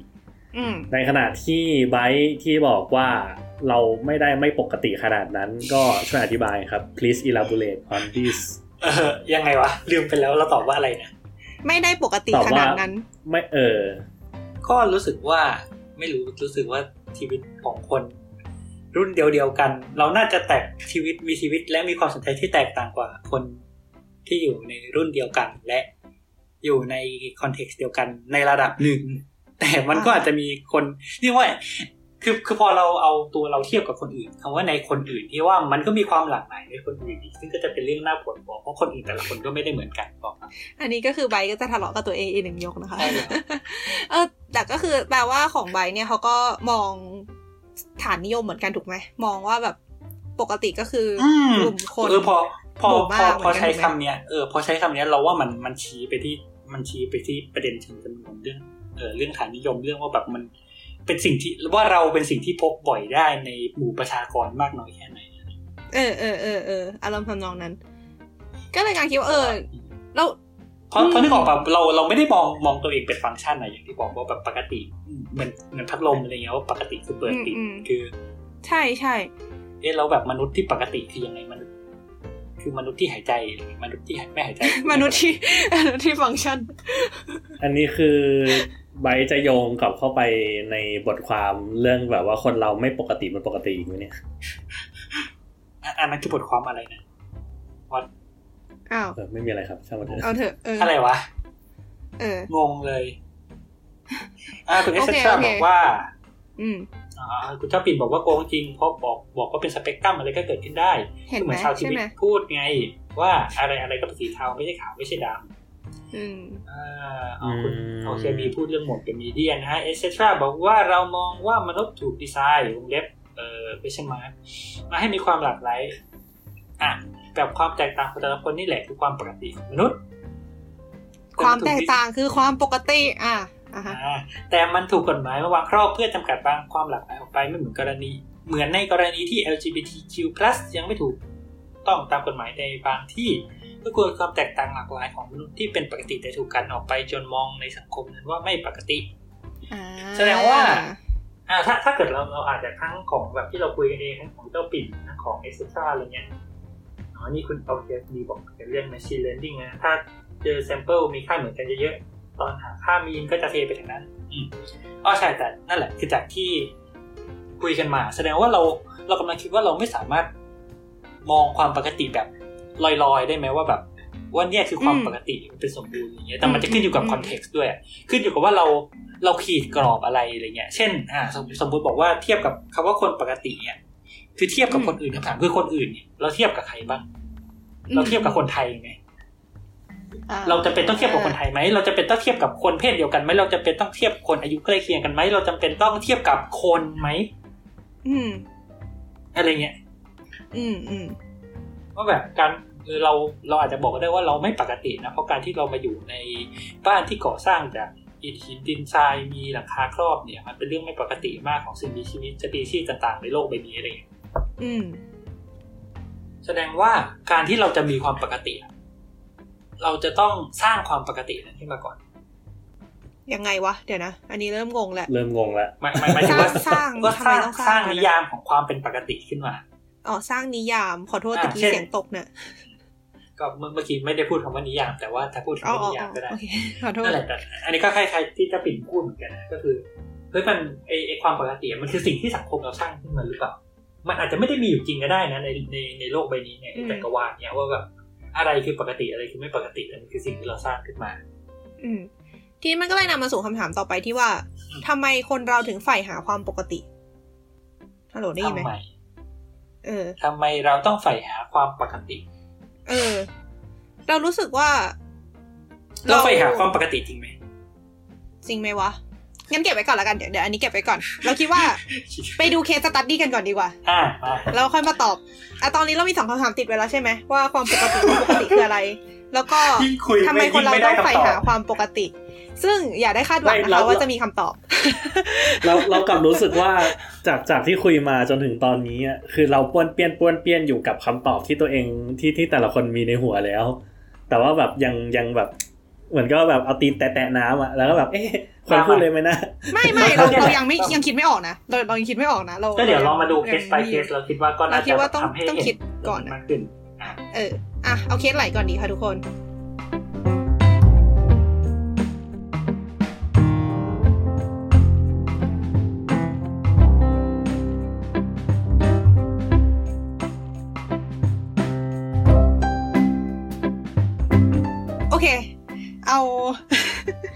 ของเราก่อนละกัน โอเค อ่า ก็คืออ่าพอพอคิดถึงเรื่องแบบว่าอะไรที่เรารู้สึกว่ามันเป็นความปกติบ้างใช่ปะอืมแล้วก็นึกถึงเรื่องอาหารการกิน เป็นสิ่งที่ใกล้ตัวคนเราที่สุดเลย เออครับผม ทีเนี้ยเราก็อ่าเราเคยเรียนกันมาในวิทยาศาสตร์ชั้นประถมมากมายอ่าไม่รู้ประถมมัธยมหรืออะไรก็ตามอะว่า มนุษย์เป็นสิ่งมีชีวิตที่กินทั้งพืชและสัตว์ ถูกไหมอืม เออ เราเรามีคำเฉพาะสวยหรูไว้ว่าคำว่า omnivore ด้วยใช่ครับเมื่อกี้ไปกินบาร์บีกอนมาขอยืนยันในส่วนนี้ เออ ทีเนี้ยเราก็เลยคิดขึ้นมาว่า เออ แล้วการที่มนุษย์เป็น omnivore เนี่ย เราการที่เรากินทั้ง การการที่เราบอกว่ามนุษย์เป็น omnivore การที่คนเรากินทั้งพืชทั้งสัตว์ มันเป็นเรื่องปกติจริงหรือเปล่า เออ เราก็เลยลองหาดู ทีเนี้ยในอ่าคำคำคำที่อยู่ในตระกูลเดียวกับเขา omnivore มันจะมีอีกสองคำคือคำว่า herbivore กับ carnivore คำว่า herbivore แปลว่า สัตว์ที่กินพืช ส่วน carnivore คือสัตว์ที่กินสัตว์อืมเราเลยลองไปหาดูว่ามันมีคนที่เขาเคลมว่ามนุษย์อะเป็น herbivore หรือเป็น carnivore ไหม ซึ่ง เอาจริง ๆ ก่อนหา เราคิดว่ามันต้องมีคนเคลมว่ามนุษย์เป็น herbivore แน่ๆ เพราะว่าอืมอย่างเพที่ราะมนุษรู้ย์กิว่านพืชอย่างเดียว ว่าวีแกนมันเป็นเทรนด์นั้นอยู่อืมใช่ไหมมันมันจะมีกลุ่ม เราเราไม่ได้บอกว่ามันดีไม่ดีนะ แต่ว่าเราคือคือเหมือนมันจะมีกลุ่มคนที่อ่ากินวังสวิรัตด้วยเหตุผลอืมที่เขาคิดว่า เพราะว่าคนถูกออกแบบมาให้กินมังสวิรัตเพราะงั้นเราคิดว่าเขาจะต้องมีข้อเขาเรียกอะไรอะแบบอ่า จะต้องมีวาทกรรม วาทกรรมไหมวะเป็นจะต้องมีอ่าความคิดเห็นว่าทำไมเขาถึงเชื่อว่ามนุษย์เป็น herbivore แต่สิ่งที่เราไม่คิดว่าจะเจอก็คือมันมีคนที่เคลมว่ามนุษย์เป็น carnivore ด้วยเว้ย ก็คือกินเนื้ออย่างเดียว ใช่เขาเคลมว่ามนุษย์ควรจะกินเนื้ออย่างเดียวเออพบได้ตามร้านเนื้อย่างทั่วไปอะเออซึ่งเราก็เลยแบบว่า เอองั้นเรามาลอง อ่าเรามาลองฟังกันดูแล้วกันว่าเหตุผลของแต่ละกลุ่มอะคืออะไรบ้าง ทีนี้เราขอเริ่มด้วยเหตุผลว่าทำไมคนเราถึงเป็นออมนิวอร์กแล้วกันนะทำไมคนเราถึง อ่ากินทั้งพืชทั้งสัตว์ถูกไหมเอออะอันนี้คือทีนี้ที่ได้ยินกันมาแบบเอออันนี้คือที่ได้ยินกันที่เรียนกันวิทยามาศาสตร์เป็นปกติ เออ อันนี้คือเราเอามาจากเออเว็บไซต์ที่มีชื่อว่า biology ขอโทษ biology online นะคะ ซึ่งในเว็บไซต์นี้เขาก็มี reference ไปต่ออีกสองที่ ซึ่งก็เป็นเป็นเหมือนเป็นหนังสืออะแล้วก็เว็บไซต์อีกที่หนึ่งอะไรเงี้ย ก็เอาเป็นว่าถ้าเกิดใครสนใจก็ลองไปลองลองไปเปิดดูได้ biology online ชื่อบทความว่า humans are omnivores แล้วก็ dash evidence เออ ก็คือเขาบอกว่า อ่า มันจะแป๊บนึงนะ คือแค่ประโยคแรกเปิดมามันก็แบบ มันก็รู้สึกว่าสงครามกำลังจะเกิดแล้วอะก็คือประโยคแรกเขาบอกว่า a number of popular myths about vegetarianism sprang with no scientific basis แปลว่าแดมีงมีความเชื่อ มีความเชื่อเกี่ยวกับอ่าการเป็นอ่ามังสวิรัตมากมายที่กำลังผุดขึ้นมาโดยที่ไม่มีหลักฐานทางวิทยาศาสตร์มารองรับ ว้าว เออ ก็คือเหมือนเขาเขาบอกเขาบอกว่าเขาไม่เห็นด้วยกับการที่ อ่าหลาย ๆ กลุ่มเนี่ย อ่า เคลมว่ามนุษย์อะเป็นมังสวิรัตหรือเป็นอ่าเป็นอืมเป็นเป็นสัตว์ที่กินสัตว์เอ้ยเป็นสัตว์ที่กินพืช ทีเนี้ยเขาเลยเอายกหลักฐานมา เพื่อที่จะบอกว่ามนุษย์อะเป็นสัตว์ที่กินทั้งสัตว์ทั้งพืช อ่า ข้อแรกก็คือ อ่า เป็น บันเขาเรียกว่าอะไรนะเป็นหลักฐานทางโบราณคดีเหรอเป็นหลักฐานทางโบราณคดีว่าอ่าจากการค้นพบทางโบราณคดีเนี่ย มนุษย์เนี่ยมีการมีพฤติกรรมการอ่าล่าสัตว์ แล้วก็หาของป่า หรือ hunter and gatherer ใช่ปะครับผมเออซึ่งไอพฤติกรรมแบบนั้นอะมันทำให้เราสามารถอ่าตรวจพบว่าอาหารของมนุษย์ในสมัยก่อนนู้นอะ มันประกอบไปด้วยทั้งพืชและสัตว์ ก็คือเขาอันอันนี้คือสิเขาพยายามจะบอกว่ามนุษย์กินพืชทั้งพืชและสัตว์มาตั้งนานแล้วว่าอะง่ายๆก็คือเจากหลักฐานทางโบราณคดีอะไรก็แล้วแต่ ใช่ ต่อไปหลักอ่าเป็นเกี่ยวกับเรื่องอ่ากายวิภาค ก็คือเขาบอกว่าเอ่อเขาเปรียบเทียบอ่ากายวิภาคของมนุษย์และ สัตว์ที่เป็นออมนิวอร์อื่นๆ อย่างเช่น หมู หนู สัตว์ฟันแทะแรคคูนต่างๆ แล้วเขาก็บอกว่ามันมีความคล้ายกันอยู่ ซึ่งความคล้ายกันที่ว่าได้แก่ออมนิวอร์เนี่ยจะไม่มีส่วนของระบบย่อยอาหารที่เป็นที่เป็นแบบเขาเรียกอะไรที่เป็นกระเพาะกระเพาะแยกที่เอาไว้สำหรับหมักอะ นึกออกไหมอย่างสมมติวัวเนี้ยวัวเป็นสัตว์กินพืชอืมใช่ปะวัวมันจะมีกระเพาะที่เป็นกระเพาะพิเศษที่เอาไว้พักอาหารก่อนอาเพื่อสีที่หกมัระกเพาะให้อะไรก็ว่าไปใช่ใช่ให้แบคทีเรียมันเข้าไปย่อย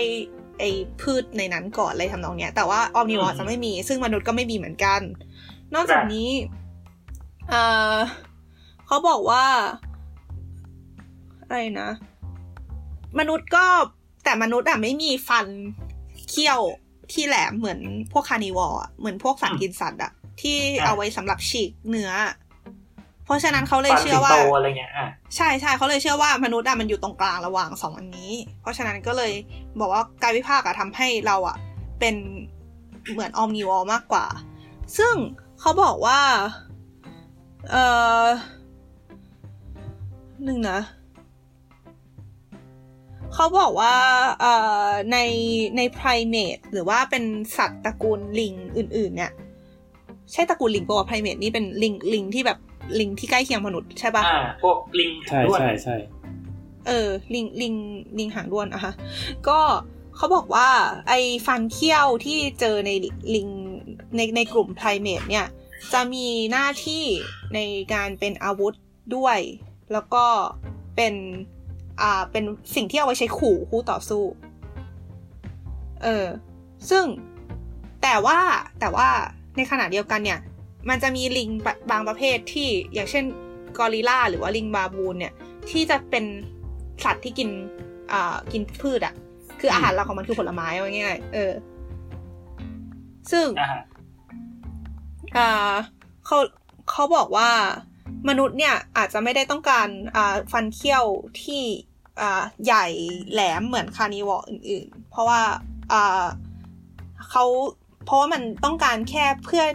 ใช้ในการเขาเรียกอะไรฉีกเนื้อสำหรับกินอะไม่ได้เพื่อเอาไว้ล่าว่าง่ายงงไหมวะ คือคือฟันเคี้ยวอะฟันเคี้ยวของมนุษย์อะมันคือสิ่งที่เอาไว้เคี้ยวเนื้อเอาไว้แบบเอาไว้เอาไว้เคี้ยวเนื้อ ส่วนในขณะเดียวกันมนุษย์ก็มีฟันอ่าเขาเรียกอะไรวะฟันฟันกรามอ่าฟันกรามที่เอาไว้เอาไว้เคี้ยวพืชสำหรับบดอาหารชนิดอื่นเหมือนกันอะไรทำนองนี้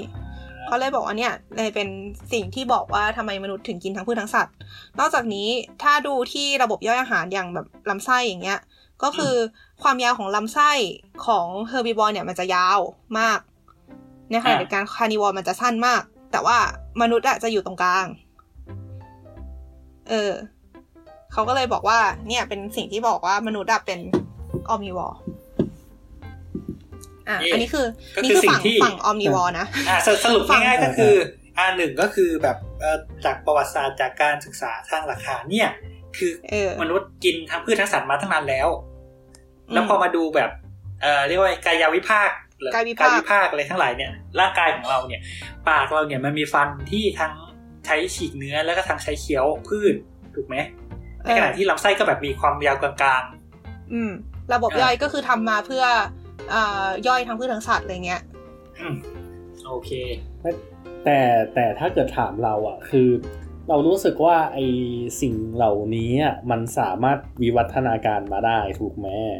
หมายถึงแบบว่าแบบจริง ๆ แล้วเราคือมันเป็นไปได้ทั้งสองแบบอะคือแบบว่าจริง ๆ แล้วเราอาจจะเป็นแบบ pure herbivore กันมาก่อน ก็คือกินแต่พืช แล้วอ่าฮะ จนกระทั่งถึงจุดหนึ่งที่แบบว่าแบบการกินพืชอย่างเดียวแบบ มันอาจจะแบบไม่เพียงพอต่อการดำรงชีวิตอะไรอย่างเงี้ยแบบอืมสารอาหารต่างอืมๆที่ต้องการอาจจะไม่ครบ ก็เลยทำให้จำเป็นต้องล่าเนื้อ แล้วหลังจากนั้นอะค่อย develop คาแรคเตอร์ของ carnivore มาผสมอืมโอเคหรือมันอาจจะกลับกันก็ได้ มันมีอ่าเขาเรียกอะไรวะ เป็นบทความที่ตีพิมพ์ด้วย The Nature Education อ่าหลายๆคนอาจจะรู้รู้จักอ่าวารสารวิชาการ Nature นะคะ เป็นวารสารวิชาการที่ค่อนข้างใหญ่ แล้วก็มีความน่าเชื่อถือสูง อืมเขามีบทความหนึ่งอันที่พูดถึงหลักฐานของการกินเนื้อโดยมนุษย์ยุคเริ่มแรก อืม เออ ก็คือไอเข้าใจถูกแล้วว่า สมัยก่อน สมัยก่อนที่ว่าหมายถึงตั้งแต่สมัยมนุษย์ยังยังเป็น primate แบบอืมอ่าอาหารหลักเป็นเป็นพืช จริง ๆ แต่ว่ามีหลักฐานว่ามนุษย์อะเริ่มกินเนื้อ เมื่อหนึ่งนะอ่าสองจุดหกล้านปีก่อนอืมเออ ก็คือ เออ คือ คือตัวบทความอะมันยาวมาก แต่ว่า เออ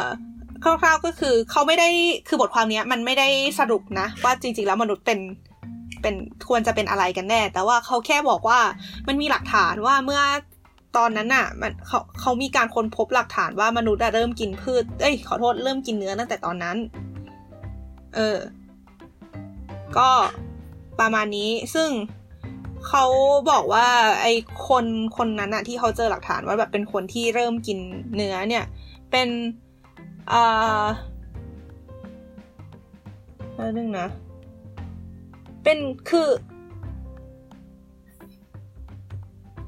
คือไม่ใช่ไม่ใช่ Homo sapiens อะแต่เป็น อ่าเป็น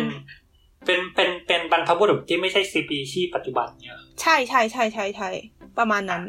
โอเค ใช่ ซึ่งก็เอ่อก็เราเราคิดว่าถ้าเกิด เราพูดถึงอันนี้มันก็อาจจะแบบนอกเรื่องไปเยอะ พอสมควรก็เอาเป็นว่าถ้าเกิดใครสนใจก็ไปอ่านได้ ซึ่งบทความละเอียดและยาวมากและ reference แบบเป็นร้อยอะ่ะครับผมก็นะสมเป็น Nature ก็เอ่อเอาหย่อนชื่อบทความภาษาอังกฤษไว้หน่อยละกันก็คือ ชื่อบทความคือ evidence for meat eating by early humans เอออืมลองไปอ่านได้โอเคทีเนี้ยเอ่อเราเลยขอกลับมา ที่ว่ามันอะไรอย่างที่เราบอกมันจะมีคนที่เคลมว่ามนุษย์เป็น herbivore ใช่ปะคือ เออเอออ่าใช่คือคือเอางี้ก่อนคือตอนเนี้ยเราบอกว่า เออ มนุษย์แบบความปกติของมนุษย์เนี่ยมันมนุษย์ปกติแล้วกินทั้งพืชและสัตว์ใช่ไหมอืมคนเมื่อกี้อ่า เราจะมาอืมมองคนที่มองว่าปกติแล้วมนุษย์กินพืชอย่างเดียวอะเออ ซึ่งอันนี้เป็นบทความที่อ่ามาจากเว็บไซต์ pita.org รู้จักกันไหมโอเค pita อืม กระต่ายกระโดดรู้จักเนาะโอเค เป็นเป็นเว็บไซต์เอ่อขอมันมันชื่อเต็มของมันคือ people for the ethical treatment of animals ก็คือจะเป็นแบบแนวประมาณว่าอ่าอนุรักษ์สัตว์อะไรทำนองเนี้ยเออก็เป็นบทความว่าเอ่อ it is really natural question mark the truth about humans and eating meat ก็คือครับอ่าเขาถามว่าอ่ามันเป็นเรื่องปกติจริง ๆ หรือเปล่าที่คนนะกินเนื้อ เขาก็บอกว่าหลักฐานที่เขามีนะ ว่าทำไมคนถึงควรจะกินพืชก็คือ ข้อแรกคือฟันเว้ยเออคือเขาบอกว่าคนเราอะ อ่า เริ่มจากคนเรามีเล็บสั้น มีฟันเคี้ยวที่เล็กอืมเออ แล้วก็ไอ้กรามของเราอะ่ะ มีไว้ขยับแบบเขาเรียกอะไรอะ่ะ แบบแบบ ข้างๆได้อะสามารถขยับขยับเป็นขยับซ้ายขวาได้แต่ในขณะขที่ยับแบบขนานกับพื้นโลกอะเออในขณะที่ horizontally ถ้าถ้าเป็นแบบสัตว์ที่กินสัตว์อะมันจะสามารถขยับกรามได้เฉพาะขึ้นลงเท่านั้น เออแล้วก็ฟันเคี้ยวของเรามันเล็กกว่า อ่า สัตว์กินสัตว์ทั่วไป เพราะฉะนั้นเขาเลยบอกว่า มันเลยเป็นหลักฐานว่าคนเราอะอ่าถูก อ่าดีไซน์มาให้กินพืชอืม นอกจากนี้ยังมีอีกหนึ่งหลักฐานเอ่ออีกหนึ่งเคลมของเขาก็คืออ่าเขาบอกว่าความเป็นกรดของกระเพาะ อันเนี้ยเราเราอ่ามันยังไม่ใช่ความเห็นแล้วนะบอกก่อนก็คืออ่าเขาบอกว่าปกติแล้วอะความเป็นกรดของในกระเพาะของสัตว์กินสัตว์เนี่ยอืมมันจะมีความเป็นกรดสูงเพื่อเพื่อย่อยเพื่อย่อยอ่าอาหารที่มันกินมาอ่า เออ อันอันนี้ดอกจันไว้นะว่าเขาเขียนไว้อย่างนี้นะอ่าแล้วก็ได้ยินเสียงของความสเกปติกแต่ว่าเขาบอกว่ากฎความเป็นกรดในกระเพาะของเราอะ มันอ่อนกว่านั้น เพราะฉะนั้นอืมเขาเลยบอกว่ากระเพาะของเรามันไม่ได้สร้างมาเพื่อย่อยสัตว์มันย่อยมันสร้างมาเพื่อย่อยอะไรที่มันไม่จำเป็นต้องใช้ความเป็นกรดสูง ขนาดนั้น เออโอเคแล้วก็เขาบอกเขาพูดถึงความยาวของกระเพาะเอ้ยไม่ใช่เขาความยาวของลำไส้ว่าอืมอ่า ลำไส้ของคนเนี่ยมีขนาดที่ยาวกว่าคานิวอร์เออ เพราะฉะนั้นเขาเลยมองว่ามันเอาไว้สำหรับย่อยพืชอืมแล้วโทษก็นะอ่าอ่าโอเคเอาเอาให้จบก่อนโอเค ก็เขาเขาบอกว่าเอ่อในแล้วก็ด้วยด้วยวิวัฒนาการของมนุษย์อย่างเงี้ย ก็คือเขาบอกว่าสมัยก่อนอะมันเป็นคือคือเขาเรียกอะไรนะเอฟไอไอ ลิงอะลิงอ่าลิงหางลิงด้วไม่นมีที่ว่าหางอะอ่าเออ่าอเป็นสิ่งมีชีวิตที่กินพืชเป็นหลัก ครับ เออ นั่นแหละ อันนี้อันนี้คือจบ อันนี้ เออนั่นแหละ คือเขาก็มีสอยอีกนิดนึงแต่ว่าประมาณนี้แหละที่น่าสนใจอืมเห็นความน่าสนใจของมันไหมอ่าเออเออโทษโทษนะอืมขอย้อนย้อนไปเรื่องฟันนิดหนึ่งอีกอีกทีได้ไหมว่าฟันเขาพูดว่าอะไรนะฟันเขาบอกว่าอ่า small canine teeth อะก็คือไอตัวฟันเคี้ยวมันมีขนาดเล็ก อ่า แล้วก็ อ่าเขาเขาบอกว่าแบบ carnivore มันจะส่วนใหญ่จะมีกรงเล็บที่แหลมคม แล้วก็ฟันเคี้ยวที่ใหญ่เพื่อที่จะฉีกเนื้อใช่ปะอ่าแล้วก็พูดถึงกรามว่ากรามของ carnivore จะเคลื่อนที่ขึ้นลงเท่านั้นอ่าในขณะที่กรามของมนุษย์เนี่ยสามารถเคลื่อนที่ซ้ายขวาได้ เออ โอเค คือตอนเนี้ยเท่าที่เราฟังมานะ คือทั้ง คือมันมันมีเรื่องที่ซ้อนกันอะคือเรื่องฟันกับเรื่องลำไส้ถูกไหม ใช่ เรารู้สึกว่าวิธีของอันของอันเนี้ยของคนที่สนับสนุนเรื่องของ herbivore เรื่องกินพืชเนี่ยเขาเขาเหมือนเขาใช้ argument ครึ่งเดียวอะอ่าฮะเขาเขาเข้าใจประเด็นเราไหมคืออืมคืออย่างที่บอกอะคือไอไอไอคนที่บอกว่ามนุษย์กินทั้งสองอย่างอะเขาบอกว่านี่นะเออลักษณะของมนุษย์อะมันอยู่ระหว่างสัตว์กินพืชคือมันไม่เหมือนกินพืชซะทีเดียวแต่มันก็ไม่ไปทางกินสัตว์ซะทีเดียวความยาวกระเพาะก็ไม่ไปทางไปทางกินพืชซะทีเดียวแต่ไม่ไปไปทางกินสัตว์ซะทีเดียว แต่อันเนี้ยของพีใต้เนี่ยบอกว่า เออความยาวเออความยาวลำไส้ของมนุษย์อะไม่เหมือนกินไอไม่เหมือนสัตว์กินสัตว์ฟันของมนุษย์ก็ไม่เหมือนสัตว์กินสัตว์เพราะฉะนั้นมนุษย์ก็ต้องเป็นสัตว์กินพืชอืมอืมใช่ใช่คือเรารู้สึกว่าความน่าสนใจของความน่าสนใจของมันคือ สิ่งที่เขายกมาของสองบทความเนี้ยมันคล้ายกันมากเลยอะเออแต่ว่าการตีความมันคนละทางกันเลยเว้ยใช่ใช่อืมคือจะบอกว่ายังไงดีอะคือ มันคือสิ่งที่เรียกว่า confirmation bias อะครับอ่าอ่าว้ายสำหรับคนที่ไม่รู้จักสำสำหรับคนที่ไม่รู้จักนะครับผมว้าย confirmation bias คือการที่เรามีธงอยู่ในหัวแล้วว่าไอดีว่าสิ่งที่เราอยากจะสรุปจากอ่า data ที่เราได้มาคืออะไร โดยที่ยังไม่ต้องวิเคราะห์แล้วเราหมายถึงว่าเราก็พยายามจะหา Data ทั้งหมดทั้งมวลอะมาสนับสนุนไอเดียของเราเพื่อยืนยันว่าสิ่งที่เราคิดอะมันถูก นะฮะอย่างเช่นแบบสมมุติว่าถ้าเกิดเราปักธงไปแล้วว่ามนุษย์เป็นสัตว์กินพืชนะฮะเราก็จะพยายามหา Data อะไรก็ตามมาสนับสนุน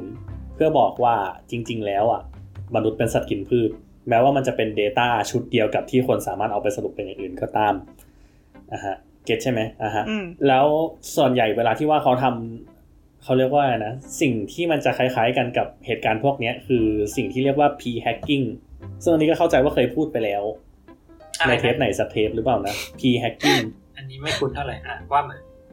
ที่เอ่อเขาเหมือนกับว่าเวลาที่ว่าจะวิเคราะห์ข้อมูลอะไรสักอย่างอะจะเลือกข้อมูลมาเพื่อให้เหมือนกับว่าแบบเพื่อให้มันสามารถสรุปได้ตามเป้าหมายที่ตัวเองต้องการอะพูดง่ายๆก็คืออ๋อเหมือน cherry picking ป่ะมันแค่อันเดียวกันไหม ใช่ใช่ใช่เหมือนแบบเราเลือก Data เราเลือกข้อมูลชุดหนึ่ง เพราะเรารู้ว่าถ้าเกิดเราเลือกข้อมูลชุดนี้มาวิเคราะห์ยังไงมันก็ลีดให้ไปสู่บทสรุปที่เราต้องการได้มอันนี้จะเป็นสิ่งที่ทำให้เกิดขึ้นได้บ่อยในวงการวิชาการที่ใช่คุณภาพต่ำใช่วิอุ้ยรรเขาถึงบอกว่าเขาถึงบอกฟาดเลว่ายโอเคข้อมูลในการเขาเรียกเขาเรียกว่านะเอ่อ สสถิติศาสตร์ไม่ใช่พ่อ เพราะมันบิดเบือนแล้วมันสามารถแบบว่าทำให้มันฟิตอเจนดาของแต่ละคนได้อะ อืม ใช่คือสิ่งนี้ทำให้เออหมดศรัทธาวงการวิจัยอุ้ยโทษไอโอเค เราจะไม่นอกเรื่อง โอเค โอเค คืออ่าขอขอมาร์กนิดนึงเมื่อกี้ที่เราพูดถึงไอความเป็นกฎของของของกระเพาะ เราก็แบบมีรู้สึกแบบอืมก็คืออ่าเราคิดว่าเราน่าตามที่เคยเรียนมา ในอ่าวิชาวิทยาศาสตร์มปลายสิ่งที่ย่อยย่อยเนื้อสัตว์หรือย่อยอะไรก็ตามที่เข้าไปในกระเพาะมันไม่ใช่กรดแต่มันเป็นเอนไซม์อ่าซึ่งกรดมีหน้าที่ทำให้ภาวะในกระเพาะเหมาะสมกับการทำงานของเอนไซม์เฉยคือเอนซึ่งไซม์โอมัเคนอาจจะแบบเราทำงานได้ในสภาสภาวะที่เป็นกรดๆเออไอ้ซึ่งโอเค เราอาจจะ over เขาเรียกอะไรเราอาจจะเข้าใจว่าเขา ไงดิคือเหมือนกับเขาเขียนมาสั้นๆอะเขาอาจอาจจะแค่ oversimplify ก็ได้เขาอาจจะหมายถึงว่าอ่ากระเพาะของสัตว์กินสัตว์มันมีความเป็นกรดสูง เพราะว่าเอนไซม์ทำงานได้ดีในสภาวะนั้นอะไรอย่างนี้ก็ตาม แต่ว่า เอาเป็นว่าด้วยด้วยด้วยประโยคของของเขาที่เขียนมาเรากับเขา assume หรือเรากับเขาบอกกำลังจะบอกว่าสิ่งที่ใช้ย่อยเนื้อมันคือกรดอะมันเลยทำให้เราแบบแอบรู้สึกแบบ อืมใช่เราแล้วคือเราเรากำลังเออคิดว่า เอ๊ยยังไงคือแปลแปลว่าหรือไม่คือคืออย่างที่บอกคือถ้าถ้าเกิดแบบอะอย่างที่เอิร์กบอกคือเขาอาจจะพูดถึงเอนไซม์หรือเปล่าจริง ๆ แล้วอะไรอย่างเงี้ยคือคือยังไงคือเขากำลังจะบอกว่าเราเขีเอยนนไม่ชัดไซม์มั้งจะไม่ทรู้ำเอนไซม์จะทำงานได้ดีขึ้นเมื่อความเป็นกรดเพิ่มขึ้นเหรอ คือมันก็ไม่ใช่ปะคือมันก็ขึ้นอยู่กับว่าเอนไซม์ตัวไหนปะซึ่งเอนไซม์ตัวหนึ่งอะมันก็จะมีเรนจ์ของมันว่ามันทำงานดีในช่วง ความเป็นกรดเท่าเนี้ย เออ อ่า ซึ่งเออไม่ใช่ว่าแปลว่าคุณทำให้มันเป็นกรดมากขึ้นเรื่อยๆแล้วเอนไซม์มันจะทำงานได้ดีขึ้นเรื่อยๆอะคือไม่งั้นคือเขาก็ต้อง argue ว่า เอ้ยเอนไซม์ที่ทำงานเออในแบบในในสัตว์กินสัตว์เนี่ยมันเป็นเอนไซม์คนละตัวกับที่ใช้ย่อยเนื้อในกระเพาะคนนะเออเออและมาใช้ pH ช่วงคนละช่วงกัน ซึ่งก็ต้องถามว่าเอาแล้วย้อนกลับมาแล้วเอ๊ะทำไมมนุษย์ในท้องคนถึงมีเอนไซม์ย่อยเนื้อถ้ามนุษย์ไม่ใช่สัตว์กินสัตว์ตั้งแต่แรกอะไรเงี้ย อืมอืมอะ ทั้งนี้ทั้งนั้นนะคะ เอิร์กไม่ได้ต่อต้านการเป็นวีแกนนะเอิร์กแค่เอิร์กแค่พูดถึงบทความนี้คืออะต้องขออธิบายเพิ่มเติมก่อนว่าคนที่เลือกเป็นวีแกนอะ มีหลายเหตุผล อะเออ บางแต่คนว่าอันเนี้ย อะโอเคเอาก่อนบางคนก็คือคิดว่า เพราะว่ามนุษย์ถูกดีไซน์มาให้กินพืชในขณะที่หลายคนจะมีเหตุผลอื่นๆ เช่น เรื่องสิ่งแวดล้อมอืม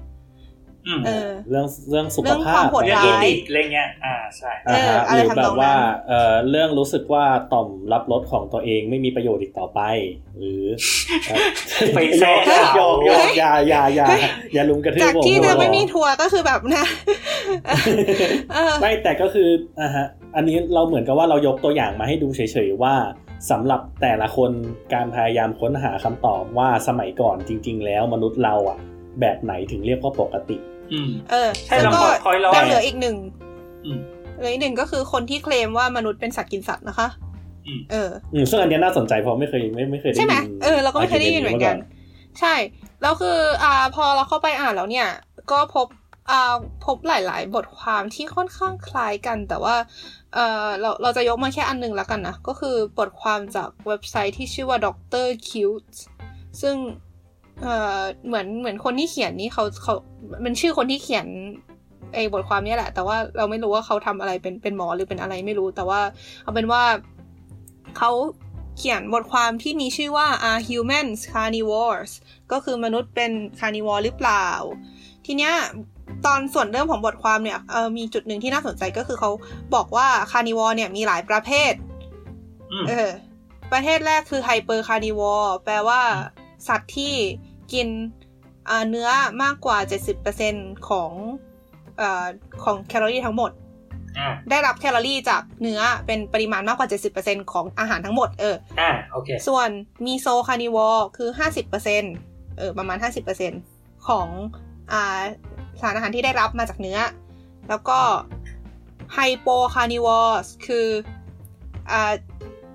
มีอาหาร ที่เป็นเนื้ออยู่ประมาณ 30%เออไว้ง่ายอืมแล้วก็ อ่า facultative carnivore อืมซึ่ง อ่า เขาบอกว่าแป๊บนึงนะก็คือเขาบอกว่า อ่า แปลว่าอะไรวะ prioritize the consumption of animal food but can survive on vegetable ก็คือปกติแล้ว คือถ้าหาเนื้อได้ก็จะกินเนื้อก่อน แต่เอถ้าอเออไม่ได้ก็เอจะอไม่ตาย ใช่ใช่อ่าก็คือหาเนื้อได้โอเคก็จะกินเนื้อเออก่อน แต่ว่าถ้าไม่ถ้าถ้าไม่ถ้าไม่นี่ก็สวิชไปกินอ่าเป็นกินผักก็ได้ แต่ว่าก็จะไม่อืมตาย เออใช่ครับประมาณนั้นดูเป็นพฤติกรรมของเพื่อนแก๊งบุฟเฟ่ทั้งหลาย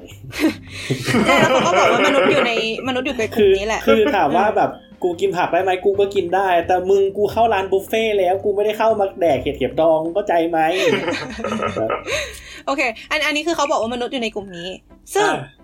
เราแอบคิดว่า ไอไอประเภทที่เขาแยกแยกๆมาเนี่ย มันไม่ใช่ออมนิวอร์หรอวะคือคือจากที่ฟังตอนเนี้ยเออคือมันอันมันก็เป็นสเปกตรัมแล้วล่ะตอนเนี้ยเออใช่ไหมอันนี้เออเขาเหมือน เหมือนกับเขาไม่ได้มองว่า คือเขาไม่ได้คิดว่าแบบอ่ากินผักล้วนเป็น herbivore กินเนื้อล้วนเป็น carnivore แล้วก็แบบกินอ่าเขาเรียกว่านะกินผสมกันกินหลากหลายเป็น omnivore อันนี้เขาเหมือนกับว่าจัดเป็นสเปกตรัมของ carnivore ก็คือแบบ อะฮะก็คือแบบต่อให้มึงเป็นเจ็ดสิบเปอร์เซ็นต์ herbivore มึงก็ยังเป็น carnivore อยู่อารมณ์เหมือนแบบว่าเป็น carnivore อ่อนๆนะครับเอออะอารมณ์เหมือนแบบเป็นฮา f ฟูน้ำฮา f ฟูน้ำฮา f เอมตี้อะแบบ get ไหมเออคือแบบมันมันคือ narrative แล้วอะ อันนี้เริ่มไม่สนใจแล้วเดี๋ยวเดี๋ยวเดี๋ยวโอเค มันยังไม่จบแค่นี้ โอเคอะอธิบายก็คือเขาเอามาโชว์ว่า สิ่งที่ทำให้การกินเนื้อมันดีกว่า เพราะว่าเนื้อมีสารอาหารมากมาย มี amino acid มากมาย เออมีวิตามินต่างๆ โอเมก้าสามโอเมก้าหกอะไรเงี้ย เออ เมื่อเทียบกับผัก ซึ่งเขาก็เหมือนเอาเอามาให้ดูแหละ ว่าแบบเนื้อเรดมีดอะเนื้อแดงอะมันมันมีสารอาหารอะไรบ้างเทียบกับแบบผักโขมหรืออะไรอย่างเงี้ย เออสปินัชมันคือผักโปยเล้งนี่หว่าโทษ ไม่ใช่ผักใช่โขไหมมเหรอ ผักโปยเล้งไม่ใช่เหรอ เฮ้ยที่ที่พ่ออายกินมันคือผักโขมไม่ใช่เหรอมันคือผักสโปยปินเล้เนงชสปินเนชคือผักผมฮะคือผักโปยเล้งไม่ใช่เหรอ มันต่างกันยังไงปวยเล้งเดี๋ยวนะ ไม่ใช่เหรอวะ เดี๋ยวนะ มันมีเดี๋ยวนะ ใช่สปินัชคือโปยเล้งเว้ยหล่อนางมีพันพันทิปนะฮะ สปินเนชคือผักโขมหรือปวยเล้งกันแน่ อืมแล้วก็แบบอะไรวะสปินัชคือโปยเล้งสปินเนชอ๋อ ตัวจริงของสปินเนชอ๋อ หลังจากที่เดี๋ยวนะสปินเนชหรือผักเพิ่มพลังให้แก่ป๊อปอายนั้น ก็คือผักปวยเล้งที่หลายคนรู้จักดีกันในผักแสนอร่อยนั่นเอง เอแล้วอผักโขมคืออะไรอะผักโขมมันมันคืออามารันเราไม่ได้จะออกเสียงถูกหรือเปล่า เคยได้ยินไหมอามารันสติไม่แต่คือสปินเนชมันก็อยู่ในแฟมิลี่อามารันเหมือนกัน เออ นั่นแหละแปลว่ามันคล้ายกันอะช่างมันนอกเรื่องเลยโอเคกลับมา แล้วปกแล้วปกติแล้วสปีเนชเราใช้เรียกอะไรโอ้ยเออเออเออเอาเป็นว่านั่นแหละคือเขาก็เอาเทียบให้ดูว่าสารอาหารในเนื้อมันเยอะกว่าอะไรอย่างนี้ สารอาหารที่ว่าคือแบบพวกอะมิโนแอซิดพวกแบบวิตามินอะไรต่างๆ แล้วเขาก็บอกว่าหนึ่งหลักฐานที่บอกว่ามนุษย์เป็นสัตว์กินสัตว์ก็คืออ่าเขาบอกว่าสะโอเคเราเราแบบถ้าเราดูไปในวิวัฒนาการของมนุษย์เนี่ยสมัยก่อนมันเราเอ่อ แบบสมัยก่อนอะสมัยสมัยที่แบบเป็นเป็นลิงไม่มีหางเนี่ย เรากินพืชเป็นหลักก็จริง แต่ว่าร่างกายของมนุษย์ในปัจจุบันเนี่ย ถูกดีไซน์มาให้กินอ่าเนื้อ เอออืมเพราะว่าเขาบอกว่า เอออ่าเขาบอกว่าจำนึงนะเรากำลังกำลังเรียบเรียงอยู่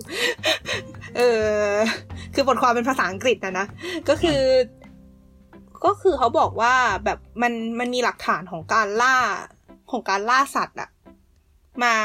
ตั้งแต่สมัยก่อนอย่างที่บอกว่า 2.6 ล้านปีก่อนมีหลักฐานว่ามนุษย์กินสัตว์เป็นครั้งแรกถูกปะอืมก็ก็เขาก็เหมือนมนุษย์ก็พัฒนามาด้วยการล่าสัตว์ ด้วยการพัฒนาอาวุธต่างๆ เพื่อล่าอืมแล้วก็อ่าเริ่มมีการ domesticate สัตว์ ก็คือการเลี้ยงสัตว์เพื่อกินอืมเออ ก็คือ เออใช่เขาบอกว่าหลักฐานทางโบราณคดีอะ บอกว่ามนุษย์อะเออเขาเรียกกินสัตว์มาตลอดเอาง่ายๆเอออืมแล้วก็หลักฐานอื่นที่เขาว่านะ ก็คือ มนุษย์มีอ่าเซลล์ไขมันขนาดเล็กเหมือนกับ carnivore ชนิดอื่นๆเอออันนี้เป็นอันใหม่ที่สองอันนั้นไม่ได้พูดถึงเนาะก็คือเขาบอกว่าอ่าดู carnivore เนี่ย มันจะมีอ่า มีปริมาณของเซลล์ไขมันเยอะ แต่ว่ามีขนาดเซลล์ที่เล็ก ในขณะที่ omnivore เนี่ย จะมีปริมาณของเซลล์ไขมันที่น้อย แต่ว่าจะมีขนาดที่ใหญ่กว่า เอออืมแต่ว่าเขาบอกว่ามนุษย์เนี่ยจะมีเซลล์ไขมันที่มีลักษณะเหมือนกับ carnivore อืมเขาก็เลยบอกว่าเออมนุษย์เนี่ยเป็น car เป็น carnivore แล้วก็เขาบอกว่าเออเหมือนกับเขาบอก เหมือน คือเขาบอกว่า ระบบเมตาบอลิซึมของระบบเผาผลาญของมนุษย์เนี่ย มันทำงานได้ดีกว่ากับโปรตีนและไขมันอะมากกว่าคาร์โบไฮเดรต ซึ่งอันนี้คือเขาก็ไม่ได้ลงรายละเอียดว่าทำไมอะไรยังไงอะนะก็คือเขาเขาแค่บอกว่านักวิจัยพบว่า เออครับซึ่งก็อันนี้ก็ไม่รู้นัต้องไปวิอ่านจัยต่อพบที่ไหนว่าใช่ใช่น้ำมะนาวรักษามะเร็งได้ อะไรอะไรทำนองนั้นก็นักโอวิเคจัยอันพบนี้ว่ายายาสีฟันเก้าในสิบแล้วก็เออเก้าข้อต่อเก้าไปในสิบของนักวิจัยพบว่ายาสีฟันนี้สามารถช่วยลดอาการฟันผุได้ ข้อต่อไปเขาบอกว่า เขาบอกว่าความเป็นกรดในกระเพาะมนุษย์เนี่ย มัน มันเหมือนกับคาร์นิวอร์อันนี้ก็ไม่มูฟเลยเดี๋ยวนะ ก็คือ โอเค คือคือมันตลกเพราะมันมันใช้ข้อเดียวกับไอ้ตะกี้เลยไงคือเขาบอกว่ามนุษย์เนี่ยมีความเป็นกรดในกระเพาะประมาณ 1.5 pH 1.5 นะ แล้วก็ถ้าเป็น herbivore เนี่ย มันจะมี pH ในกระเพาะประมาณ 4-6 ในขณะที่ omnivore จะมีประมาณ 2-4 เพราะฉะนั้นมนุษย์เนี่ยมันต่ำกว่านั้นอีก แปลว่า มันต้องเป็น carnivore เออ แล้วก็เขาบอกว่ามนุษย์อะมีอ่าเครื่องในขนาดเล็กกว่าไพรเมทชนิดอื่นๆอะค่ะเออ ซึ่งไพรเมทชนิดอื่นอย่างที่บอกว่ามันมันกินอ่าพืชเป็นหลักใช่ปะเขาก็เลยบอกว่าเนี่ยมนุษย์เขา evolve มาเขาแบบสร้างร่างกายมนุษย์ในปัจจุบันสร้างมาเพื่อกินเนื้อ เออ อะไรทำนองเนี้ย แล้วก็เออ ก็มันก็ยังยังมียังมีอีกหลายเหตุผลมากมาย มากมาย ซึ่งเราเราข้ามแล้วกันนะไม่งั้นเดี๋ยวมันจะยาวเกินไป แต่ก็คืออันที่อันที่มันซ้อนทับกับไอ้ที่เพิ่งพูดมาก็คือมีเท่านั้นแหละ เออเขาก็เลยแบบเคลมว่ามนุษย์เนี่ยเป็น carnivore นะจ๊ะอืมครับเออความเรารู้สึกว่าแปลกคือคือความความอ่านคือความสนุกที่เราได้รับจากการอ่านบทความสามอันนี้ก็คือเฮ้ยมันข้อเดียวกันนะ มันคือ มันคือหลักฐานข้อเดียวกัน แต่คือเออแต่ละคนเอาไปพูดได้คนละแบบกันหมดเลย สุดยอดไปเลยอ่านแล้วก็แบบ อืม น่าจับมาเถียงกันสักทีนึงมาเล่นเดมไฟท์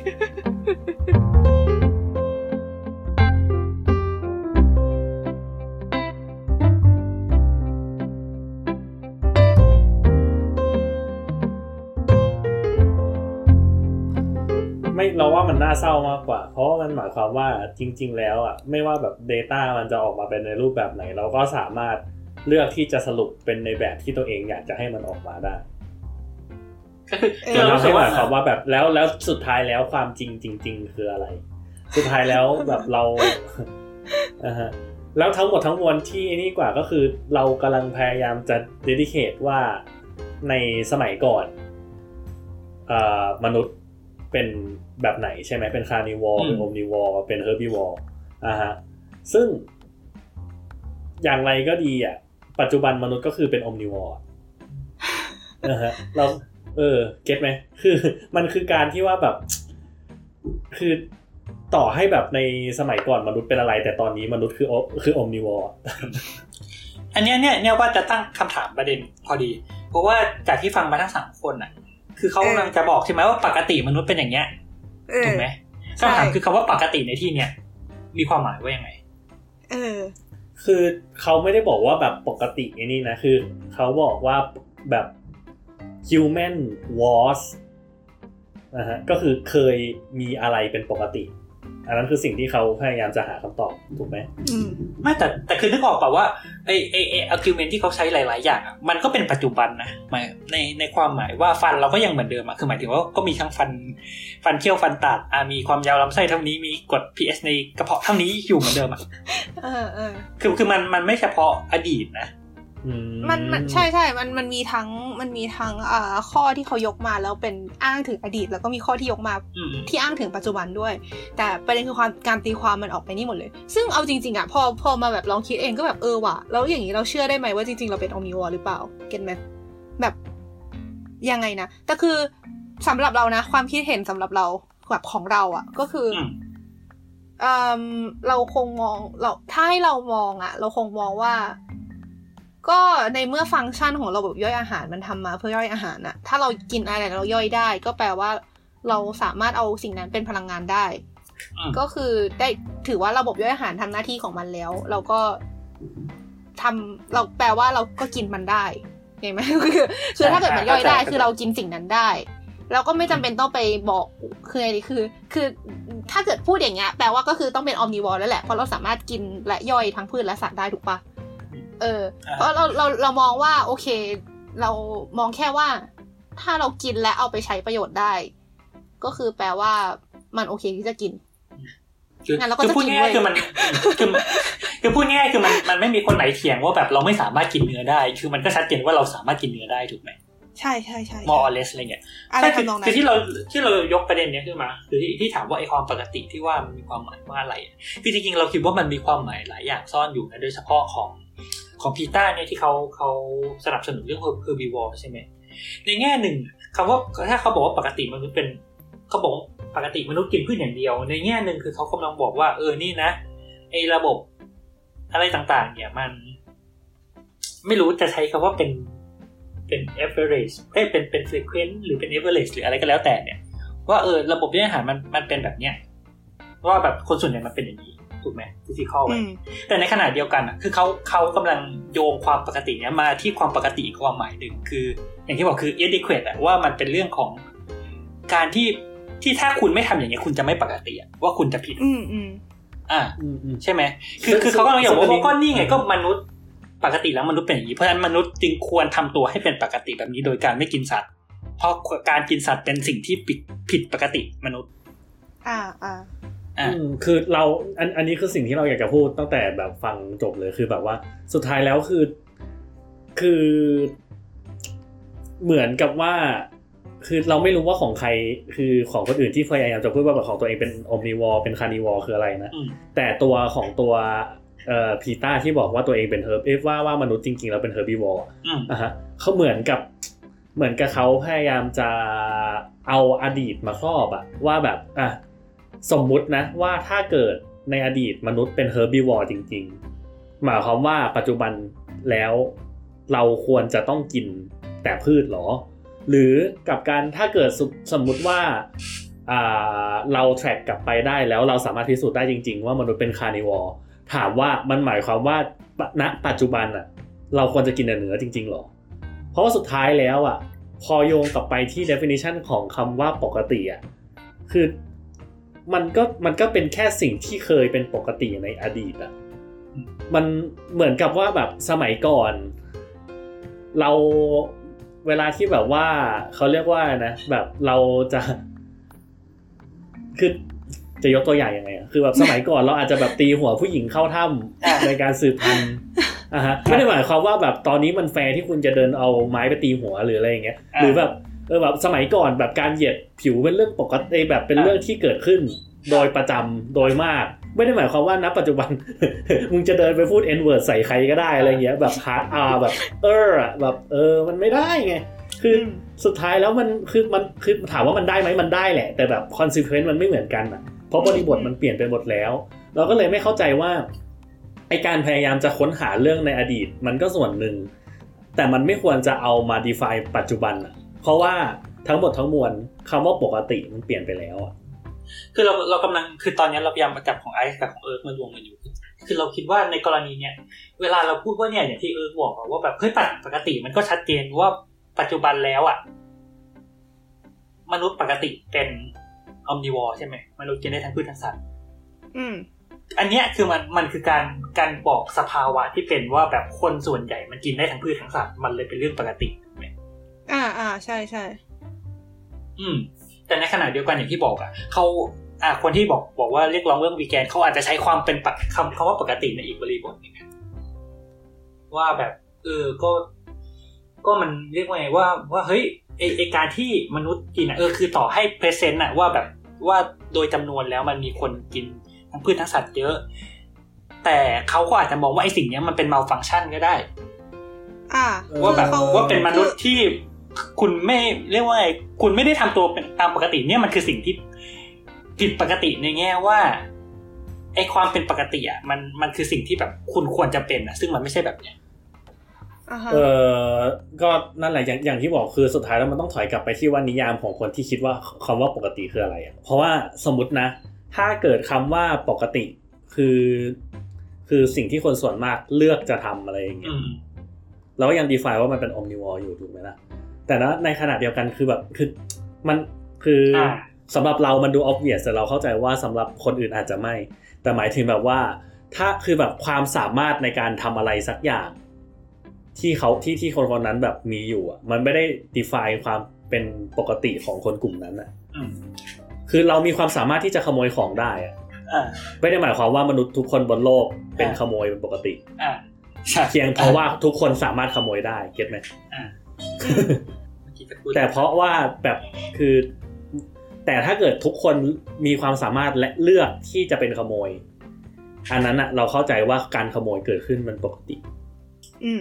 เรากำคือเรากำลังคิดว่าคือตอนเนี้ยคือถ้าเกิดเราจับกลุ่ม คำว่าปกติในสองนิยามใหญ่ๆคือปกติในแง่ว่าอธิบายสิ่งนั้นที่มันเป็นอยู่ว่าจำนวนคนจำนวนมากมันเป็นอย่างเงี้ยมันก็เลยเป็นปกติ กับปกติในสิ่งที่โยงกับฟังก์ชันว่ามันควรจะเป็นอย่างเงี้ยการทำงานแบบเนี้ยมันคือปกติการที่มันไม่เป็นแบบเนี้ยคือไม่ปกติเนี่ยคือเรากำลังคิดว่าไอ้แบบแรกอะเราไม่เราไม่ต้องใช้มาตรฐานอะไร เราแค่มีกรอบคือเราขีดกรอบขึ้นมาถูกไหมแล้วก็เราเราก็นับหัวเอาว่าไอ้ในเนี้ยมันกินพืชกี่คนกินสัตว์กี่คนกินพืชกินสัตว์กี่คนอะไรเงี้ยอืมอ่าแล้วเราเราจะสามารถสรุปได้แบบ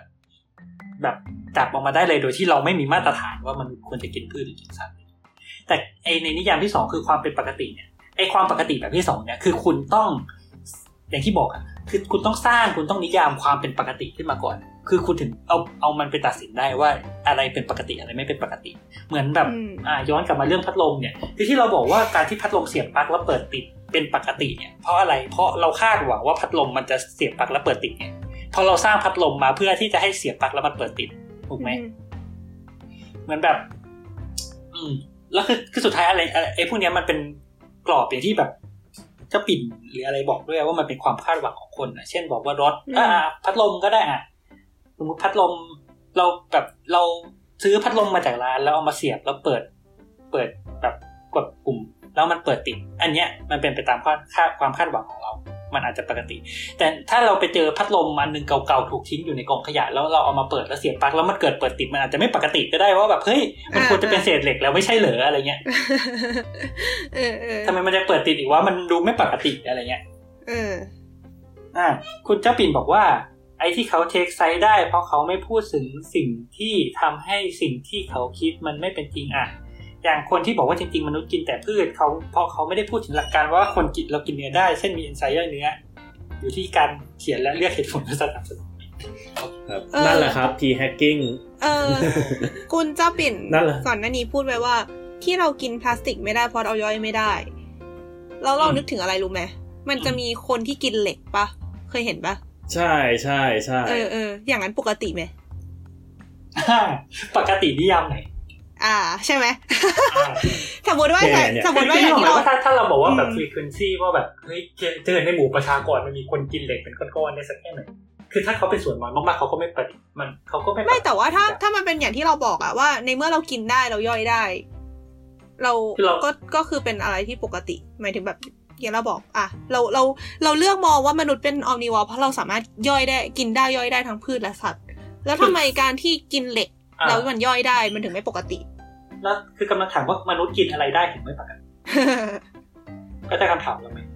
เข้าใจเข้าใจใช่ใช่แต่ว่ามันมันตอบไม่ได้หรอกมเพนุษราะย์ว่ากิมันนได้เป็นคนปุ๊ละบนิยามมันก็เป็นปกติเออแล้วไงเออ เออ คือมันแสดงว่ามันก็จะไม่มีสิ่งที่มนุษย์กินได้แหละเรียกว่ามันไม่มีของกินที่ไม่ปกติ ถูกไหมเพราะว่าเมื่อคุณกินแล้วคุณคุณกินสิ่งนั้นได้อะ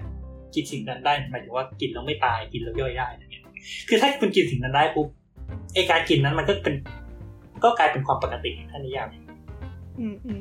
เออเห็นคุณคุณเจ้าปิ่นบอกว่ากินเหล็กทำไมอยากรู้คือกลัวถ้าเหล็กไม่พอหรอกอันนี้อันนี้เหมือนเคยอ่านเจอจริง ๆ ว่ามันจะมีพฤติกรรมของการแทะบางอย่างที่มันไม่ใช่ของที่ปกติคนกินกัน เพราะมาจากการธาตุเหล็กไม่พอจริง ๆ แบบเหมือนเป็นโรคเออ something เรามั้ง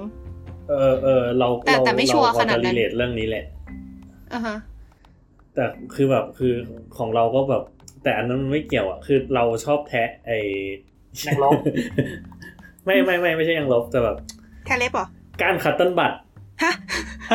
specific มากเลยนะต้องเป็นก้าน cotton bud ด้วยนะอ่าอ่าอ่าอ่ายังไงอะฮะเหมือนเอาโฟเขาเรียกว่านะ เหมือนเอาแบบพฤติกรรมตัวเองมาขายแต่คือแบอันบนี้คือสลัดเผือกนะทุกคน คือแค่แค่กัดแค่กัดแบบเหมือนกับว่าแบบกัดจนกว่ามันจะขาดอะไรอย่างเงี้ยไม่ได้ถึงกับแบบกลืนหรือย่อยหรืออะไรขนาดนั้นอ่าถ้ากลืนหรือย่อยจะเป็นเล็บและหนังและเนื้อของตัวเองซะมากกว่า เชี่ยนี่มันเออเขาเรียกว่าอะไรนะไอ้กินมนุษย์นี่อะไรแล้วนะอ่าคานิบาลลิซึมเออคานิบาลิซึ cannibalism มเออเออเออเออไม่แต่เคยเคยได้ยินว่าคนที่ชอบแทะน้ำแข็งอะ คือมีแนวโน้มจะขาดธาตุเหล็กอืม เออเขาว่ากันว่าอย่างนั้นนะ คืออันนี้อันนี้ไม่ได้แบบไม่ได้ไม่ได้ไม่ได้ยืนยันความเป็นจริงอะไรขนาดนั้น เคยอ่านเจอมาเฉยๆ แต่ถ้าเกิดทีมงานคุณหมอขาผ่านมาก็ ฝากตอบด้วยค่ะ เออ ซึ่งแบบเออเหมือนเหมือนเหมือนคนที่เขาเคลมอย่างนั้นเขาบอกว่า ตอนแรกเขาคิดคือมันไม่ได้เป็นพฤติกรรมที่ทำให้ชีวิตปัญหาอะไรก็แค่เป็นเหมือนประมาณว่า อ๋อ เพราะว่าขาดธาเหล็กถ้ากินธาเหล็กพอจะไม่รู้สึกอยากแท้อะไรทำนองเนี้ย เออ แต่ว่าเรารู้สึกว่าสำหรับคนที่กินเหล็กเป็นก้อนๆอะ อันนั้นน่าจะบียอนไปนิดนึง เราไม่แน่ใจว่ามันใช้เหตุผลเดียวกันอธิบายได้ไหมเออ แค่นั้นแหละ เออแต่ตอนนี้ในในแชทก็กำลังดิสคัสเรื่องของการกินกินเล็บกินหนังกินนิ้วคือ เรารู้สึกว่าแบบมันไม่อยากใช้คาว่าปกติเลยแต่แบบ จะบอกว่าคือ คือโดยจากจากที่ observe คนที่ชอบกินเล็บ ปกติเขากินจากแหล่งเก็ตไหมหมายถึงแบบว่าแทะออกจากเล็บที่อยู่ติดกับมือเราอะอ่าในขณะที่ตัวเราอะคือตัดออกมาเอาค่อยกินแล้วก็แบบล้างทำความสะอาดเพื่อแดกเป็นสลัดเดี๋ยวนะด็อกเตอร์ฮันนีบาลปะมีการมีกระบวนการก่อนกินด้วยวะคือ เออ อะไรวะ อะไรโอวะเค เออเนี่ยเราเราเราว่าณขณะนี้เราสามารถ define ตัวเองเป็นคนไม่ปกติในกลุ่มคนกินเล็บได้แล้ว ไม่ปกติอะอย่างน้อยอย่างน้อยใน echo chamber สลัดผักเนี่ย มึงไม่ปกติ อันนี้ถือว่าไม่คืออย่างคือไม่ปกติแม้กระทั่งในในชุมชนชุมชนคนกินเล็บ เพราะว่าล้างก่อนไม่ไม่คือก่อนหน้านี้ก็แบบ ก็ก็ไม่ได้ concern เรื่องแบบล้างอะไรอย่างเงี้ยจนกระทั่งแบบเหมือนเคยได้ยินว่าไม่ได้เคยได้ยินนะก็มีคนด่าก็แม่เนี่ยแหละอืมว่าแบบเฮ้ยเล็บมันสกปรกอะไรอย่างเงี้ยเราก็เลยแบบอ่าอ๋อสกปรกใช่ไหมล้างก่อนคือแบบเลิกกินเล็บไม่ได้อะงั้นล้างก่อนละกันเออเราสงสัยอย่างหนึ่งนอกเรื่องนะแต่ว่าคนเราอะกินผมได้ไหมคือนี่เคยลองเว้ยคือคือเหมือนคือความสงสัยมันเริ่มมาจากการที่ เคยเห็นข่าวแบบประมาณคนที่กินข้าวแล้วเจอเศษผมในนั้นน่ะอืมเราก็สงสัยว่าเออทำไมคนเราต้องเจอทุกครั้งเลยเวลาที่มีเศษผมในนั้นทำไมเราถึงไม่กลืนลงไปเลย เพราะเศษผมมันก็ไม่ได้ใหญ่ขนาดนั้นอะไรอย่างงี้ปะเราก็เลยเราคิดว่าไม่แต่คือหรือหรือเราหรือเราจะแบบรู้สึกได้ตลอดเวลาว่ามันจะมีเส้นผมอยู่ก็เลยลองลองกินผมตัวเองดูเว้ยเราก็คงไม่สามารถกลืนลงไปได้ คือเราทำไม่ได้ เราเราไม่สามารถไม่ไม่ว่าจะทำยังไง ก็ก็กลืนไม่ได้อะคือแล้วมันจะเหมือนขย้อนออกมาอัตโนมัติอะ คือเออด้วย texture ของผมแล้วมันเป็นลักษณะแบบเป็นเส้นยาวๆอะแล้วก็คือมันมี texture ที่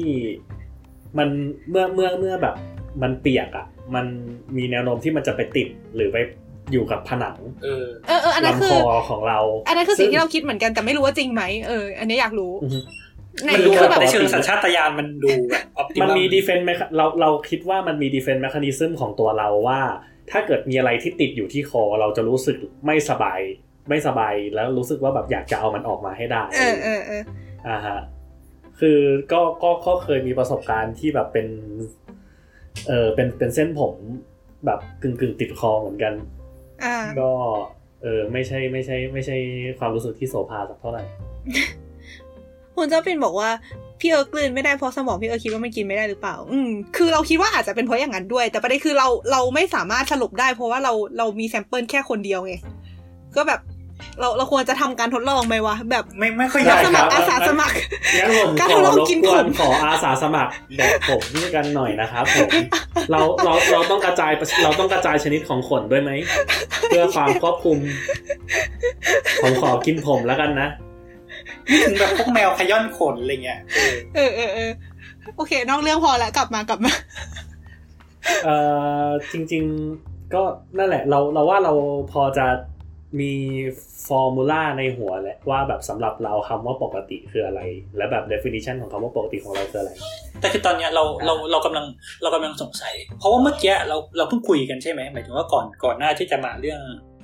เรื่องกินอะไรกินไม่กินอะไรเนี่ยเราบอกว่าความปกติเฮ้ยมันดูเป็นมันเป็นยังไงมันเป็น social construct อะว่าแบบสังคมมันสร้างขึ้นมาว่าแบบเออนี่คือความปกติ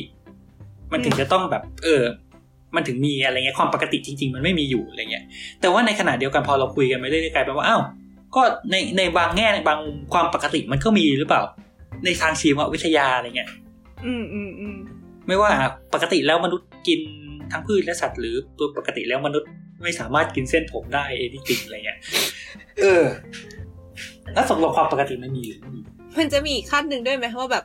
ปกติของร่างกายคนนี้กับปกติของร่างกายอีกคนหนึ่งอะไรเงี้ย อย่างเช่น คนที่เป็น lactose tolerant คนแบบทอ tolerant เป็นต้น ก็คืออคนคนที่เป็น lactose tolerant ก็คือ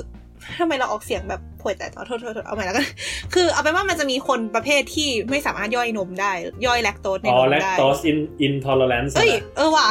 ขอโทษ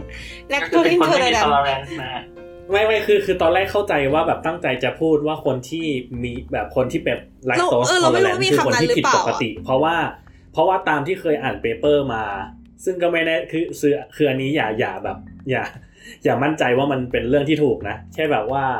เออจำได้ว่าเคยอ่านมาว่าจริง ๆ แล้วอะกระเพาะของมนุษย์อะแบบ handle lactose ไม่ได้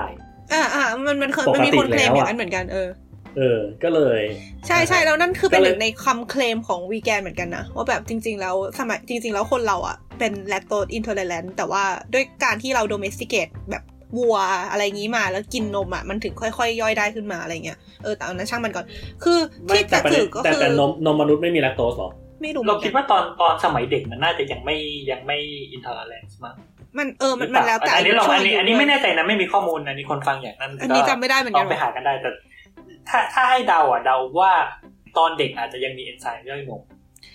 แล้วก็มันควรจะมีอะตอนตอนเด็กมันมีมันมนุษย์เราสามารถสร้างกรดอะมิโนจำเป็นที่อยู่ในนมได้ด้วยป่ะนะเอ๊ะ เอ๊ะ หรือสร้างไม่ได้นะ เอ๊ะ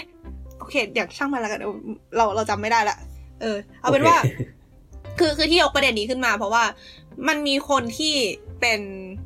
แลคโตสอินเทอร์แลนแล้วก็คนที่ไม่ได้เป็นถูกปะก็คือคนที่ใช่ย่อยได้และคนที่ย่อยไม่ได้ ไม่ได้ตามลำดับนะเราเป็นคนที่ย่อยย่อยนมได้ แล้วคนที่ย่อยนมไม่ได้ คนที่ย่อยนมได้ก็อาจจะบอกว่าการกินนมได้เป็นเรื่องปกติ ส่วนคนที่ย่อยนมไม่ได้ก็คือการกินนมไม่ได้เป็นเรื่องปกติ ถ้าเราใช้เหตุผลตามหลักชีววิทยาก็คือ ร่างกายของคนที่กินนมไม่ได้ก็คือ ไม่กินนมเป็นปกติ คือคือนมไม่ใช่หนึ่งในอาหาร เป็นปกติของเขา ในขณะที่ครับคนที่กินนมได้ การที่เขากินนมเป็นหนึ่งในอาหารของเขาก็เป็นปกติเหมือนกัน เออ ก็คือแม้แต่ในทางชีววิทยา มันก็คือแยกไปตามแต่ละคนอยู่ดีไหม งงเราไหมวะแต่ด้วยความที่ว่าทั้งหมดทั้งมวลที่เป็นเรื่องที่เราคุยกันมา จนถึงตอนเนี้ย มันเป็นเรื่องที่เกี่ยวกับวิทยาศาสตร์ ชีววิทยาทั้งหมดเลยถูกไหมอืมอ่าฮะซึ่งจริง ๆ แล้วอะไอ้ความว่าปกติไม่ปกติมันไม่ได้เกิดขึ้นเฉพาะแต่เรื่องที่มันเกี่ยวกับวิทยาศาสตร์เสมอไปถูกไหมอะอืฮะมอ่าฮะฉะนั้นอะมันอาจจะคือเราอาจจะต้องไปลองดูเคสที่ว่ามันไม่ได้เกี่ยวกับวิทยาศาสตร์โดยตรงหรือเปล่าว่าสำหรับเคสอื่น ๆ ที่ไม่ใช่วิทยาศาสตร์เนี่ย อ่าฮะคำว่าปกติในแต่ละเคสอะในแต่ละเรื่องอะมันเป็นยังไง ซึ่งเราคิดว่าเราก็จะไปคุยต่อกันในเทปที่สองนะฮะ ตอนตอนนี้มันกี่เอานาทีเอาแล้วเอางั้นเหรอ เพราะว่าตอนนี้มันหนึ่งชั่วโมงกว่าแล้วนะจะสองชั่วโมงแล้ว รู้สึกว่าควรจะเล่าอัพเทปแรก เพราะว่า อันนี้คือตัดสินใจโดยไม่ไม่ถามทีมด้วย ก็ได้นะ หลังหลังๆนี่เราเทปละกี่ชั่วโมง หลังๆนี้เราเทปลาไปโทษยาว จำได้ว่าธรรมชาติเราไม่ได้ตัดอะเราหมายถึงไม่ได้ตัดครึ่งอะแล้วมันออกมาสี่ชั่วโมงมั้งคือจำได้ว่าแบบแต่ละคนแต่ละคนอยากจะฟังยาวเออๆมากกว่าตอนงั้นตอนนั้นที่มีรีวิว แต่ว่าเรารู้สึกว่าสองชั่วโมงก็ถือว่าแม็กซ์แล้วนะสำหรับการฟังในแต่ละรอบหรือว่าคนอ๋คอนฟังคนธรรมฟังชาติที่อยู่ขในองห้อเรางธรรมชาติว่ประมาณไงสามชั่วโมงค่ะทุกคนเออสองชั่วโมงหรือเราจะต่อกืบสามชั่วโมงอะไรไม่คือจะจะตัดก่อนก็ได้แล้วไปดื่มน้ำ เข้าเออ ฉัน ฉันก็เนี่ยน้ำหมดกำลังไปจะขอตัวไปเอาน้ำเพิ่ม เออคุณเอเทต้าบอกว่า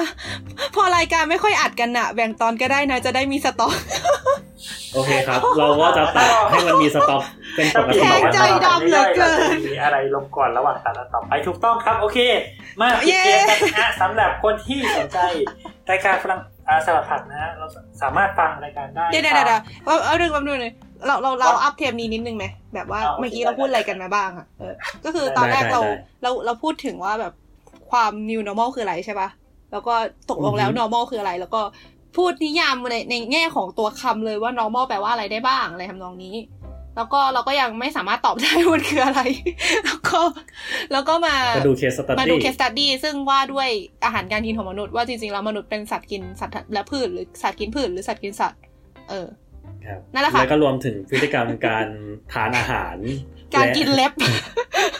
เดียว อย่าอย่า circle ได้ไหมเขาเรียกนะแบบอย่าอย่าอย่าอย่าแบบ highlight highlight มันได้ไหมเออเออนั่นแหละก็คืออันนี้ก็คือจะเป็น case study ที่มีในเทปแรก แต่ว่าเทปต่อๆไปเราก็จะมี case study อื่นๆอีกก็รอติดตามฟังกันต่อนะคะ อะ โอเคครับผมกลับมาต่อ โอเคอ่าอ่าอ่าก็ตามปกตินะฮะ เราก็จะต้องปิดรายการกันนะครับ ผมก็ใครที่ได้ฟังอ่ารายการสลัดผักนะครับราย หรือรายการอื่นในทีมของทีมสลัดผักเองของสามโคกเรดิโอเองนะครับ สามารถติดตามได้ทางเอ่อไม่ว่าจะเป็นอ่า Apple Podcast Spotify นะฮะหรือว่าแอป Podcast อะไรก็แล้วแต่นะครับ ที่คุณชื่นชอบครับผม ติดตามพวกเราได้ทาง Facebook อ่าหลัดผักนะฮะหรือว่า Twitter หลัดผักมั้งแอดสลัดอ้าวทีเอชนะครับจำไม่ค่อยได้แล้ว เพราะว่าก็เลิกใช้ทวิตไปปีหนึ่งแล้วนะ ประมาณนั้นแหละ โอเค ก็คุยกับเรานะครับติดแฮชแท็กได้ครับแฮชแท็กหลัดผักของหีบรอลิงแผนการเราเด็กก็ผักของพึ่งแผนการก็ใกล้อืมได้คำตอบหรือมีคำถามอะไร ส่งกันมาให้เรานะเพราะเราอาจจะไม่ได้คำตอบอะไรเลยในคลิปนี้เราบอกลองลองลองย้ำๆกันมาดีกว่าว่าแบบสำหรับแต่ละคนแล้วคิดว่าเรื่องการกินเล็บเป็นเขาการเรียกว่าอะไรเป็นเรื่องปกติหรือเปล่าเออ น่าจะเป็นอันเนี้ยแหละ น่าจะเป็น เดี๋ยว เดี๋ยวคิดว่าน่าจะตั้งโพลว่าแบบการกินเล็บเป็นปกติหรือไม่นะฮะแบบ เราจะไม่ถามคุณกิสนเล็บเปซิฟิกคุณกินเล็บอย่างไรหนึ่งกัดเลยสองล้างก่อนค่อยกินสามมึงกินเล็บด้วยเหรอสี่อยากดูผลเฉยขอขอขอเอ่อเขาเรียกว่าอะไรนะขอชี้แจงก่อนเพราะว่าแบบเออคุณเอเซนทราบอกว่าแบบนี่รู้สึกอยากทำตามนะ แบบเออมันก็ดูสะอาดดีนะฮะแบบๆคือเราอธิบายเหตุผลนี่จะก่อนอันอันนี้คือเหตุผลก่อนคือเหตุเหตุผลก่อนที่จะปิดเทปไปคืออ เหตุผลที่เราตัดออกมากิน คือเพราะว่าถ้าเกิดเราแท้จากคือเขาเขาเรียกว่าอะไรนะมันมันมีการเรียนรู้อะว่า ถ้าเกิดเราแท้จากนิ้วเราเลยอะมันมีโอกาสที่เล็บมันจะฉีก มันจะแบบไม่ตรง มันจะไม่สวยอะฮะแล้วพอที่ว่าแบบมันตัดแบบลึกเข้าไปมุมหนึ่งอะการที่ว่าจะตัดให้มันเท่ากัน มันทำให้เล็บยิ่งต้องสั้นเข้าไปอีก ซึ่งมันมีโอกาสที่แบบจะทำให้แบบมันเจ็บแล้วแบบเป็นเลือดหรืออะไรอย่างเงี้ย แล้วก็การที่ว่าถ้าเกิดเราตัดลึกลงไปขนาดนั้นอะ มันมีแนวโน้มที่เล็บมันจะงอกช้า แล้วเราก็จะไม่มีเล็บใหม่ออกมากิน ฉะนั้นแสดงว่านี่คือเราเป็นการเรียนเราติดแบบแบบแบบเหมือนแบบจะจับปลา sustainable ไม่มีปลาให้กินเดี๋ยวนะแล้แล้ววเสร็จมันก็มีมีคำถามหนึ่งแล้วแล้วพอแม่เห็นแบบไม่ได้กินเฉยๆแล้วแต่ล้างแล้วกินแล้วแม่บอกว่าอะไรบ้างคะมีคอมเมนต์อะไรไม่บ้างแม่ก็แม่แม่ก็ไม่รู้ว่าทุกวันนี้ล้างแล้วกินแค่แบบโอเคคือคือแม่แม่เห็นตอนที่ว่าเคยตัดแล้วแบบเก็บไว้แล้วเอามากินอะไรเงี้ยแต่แบบ แต่มันก็ไม่ได้ตัดแล้วกิ่วนั่นนึงเดี๋ยวจบเทปก่อนแล้วค่อยเล่าแล้วกันอีกคุณสิบคอนเทนต์ว่ะโอเคฮะคอนเทนต์เฉพาะสำหรับคนที่อยู่ในห้อง Discord นะครับสำหรับวันนี้งั้นก็ขอลากันไปก่อนนะครับเย่ครับสวัสดีค่ะ สวัสดีครับเจอกันตอนหน้าจ้า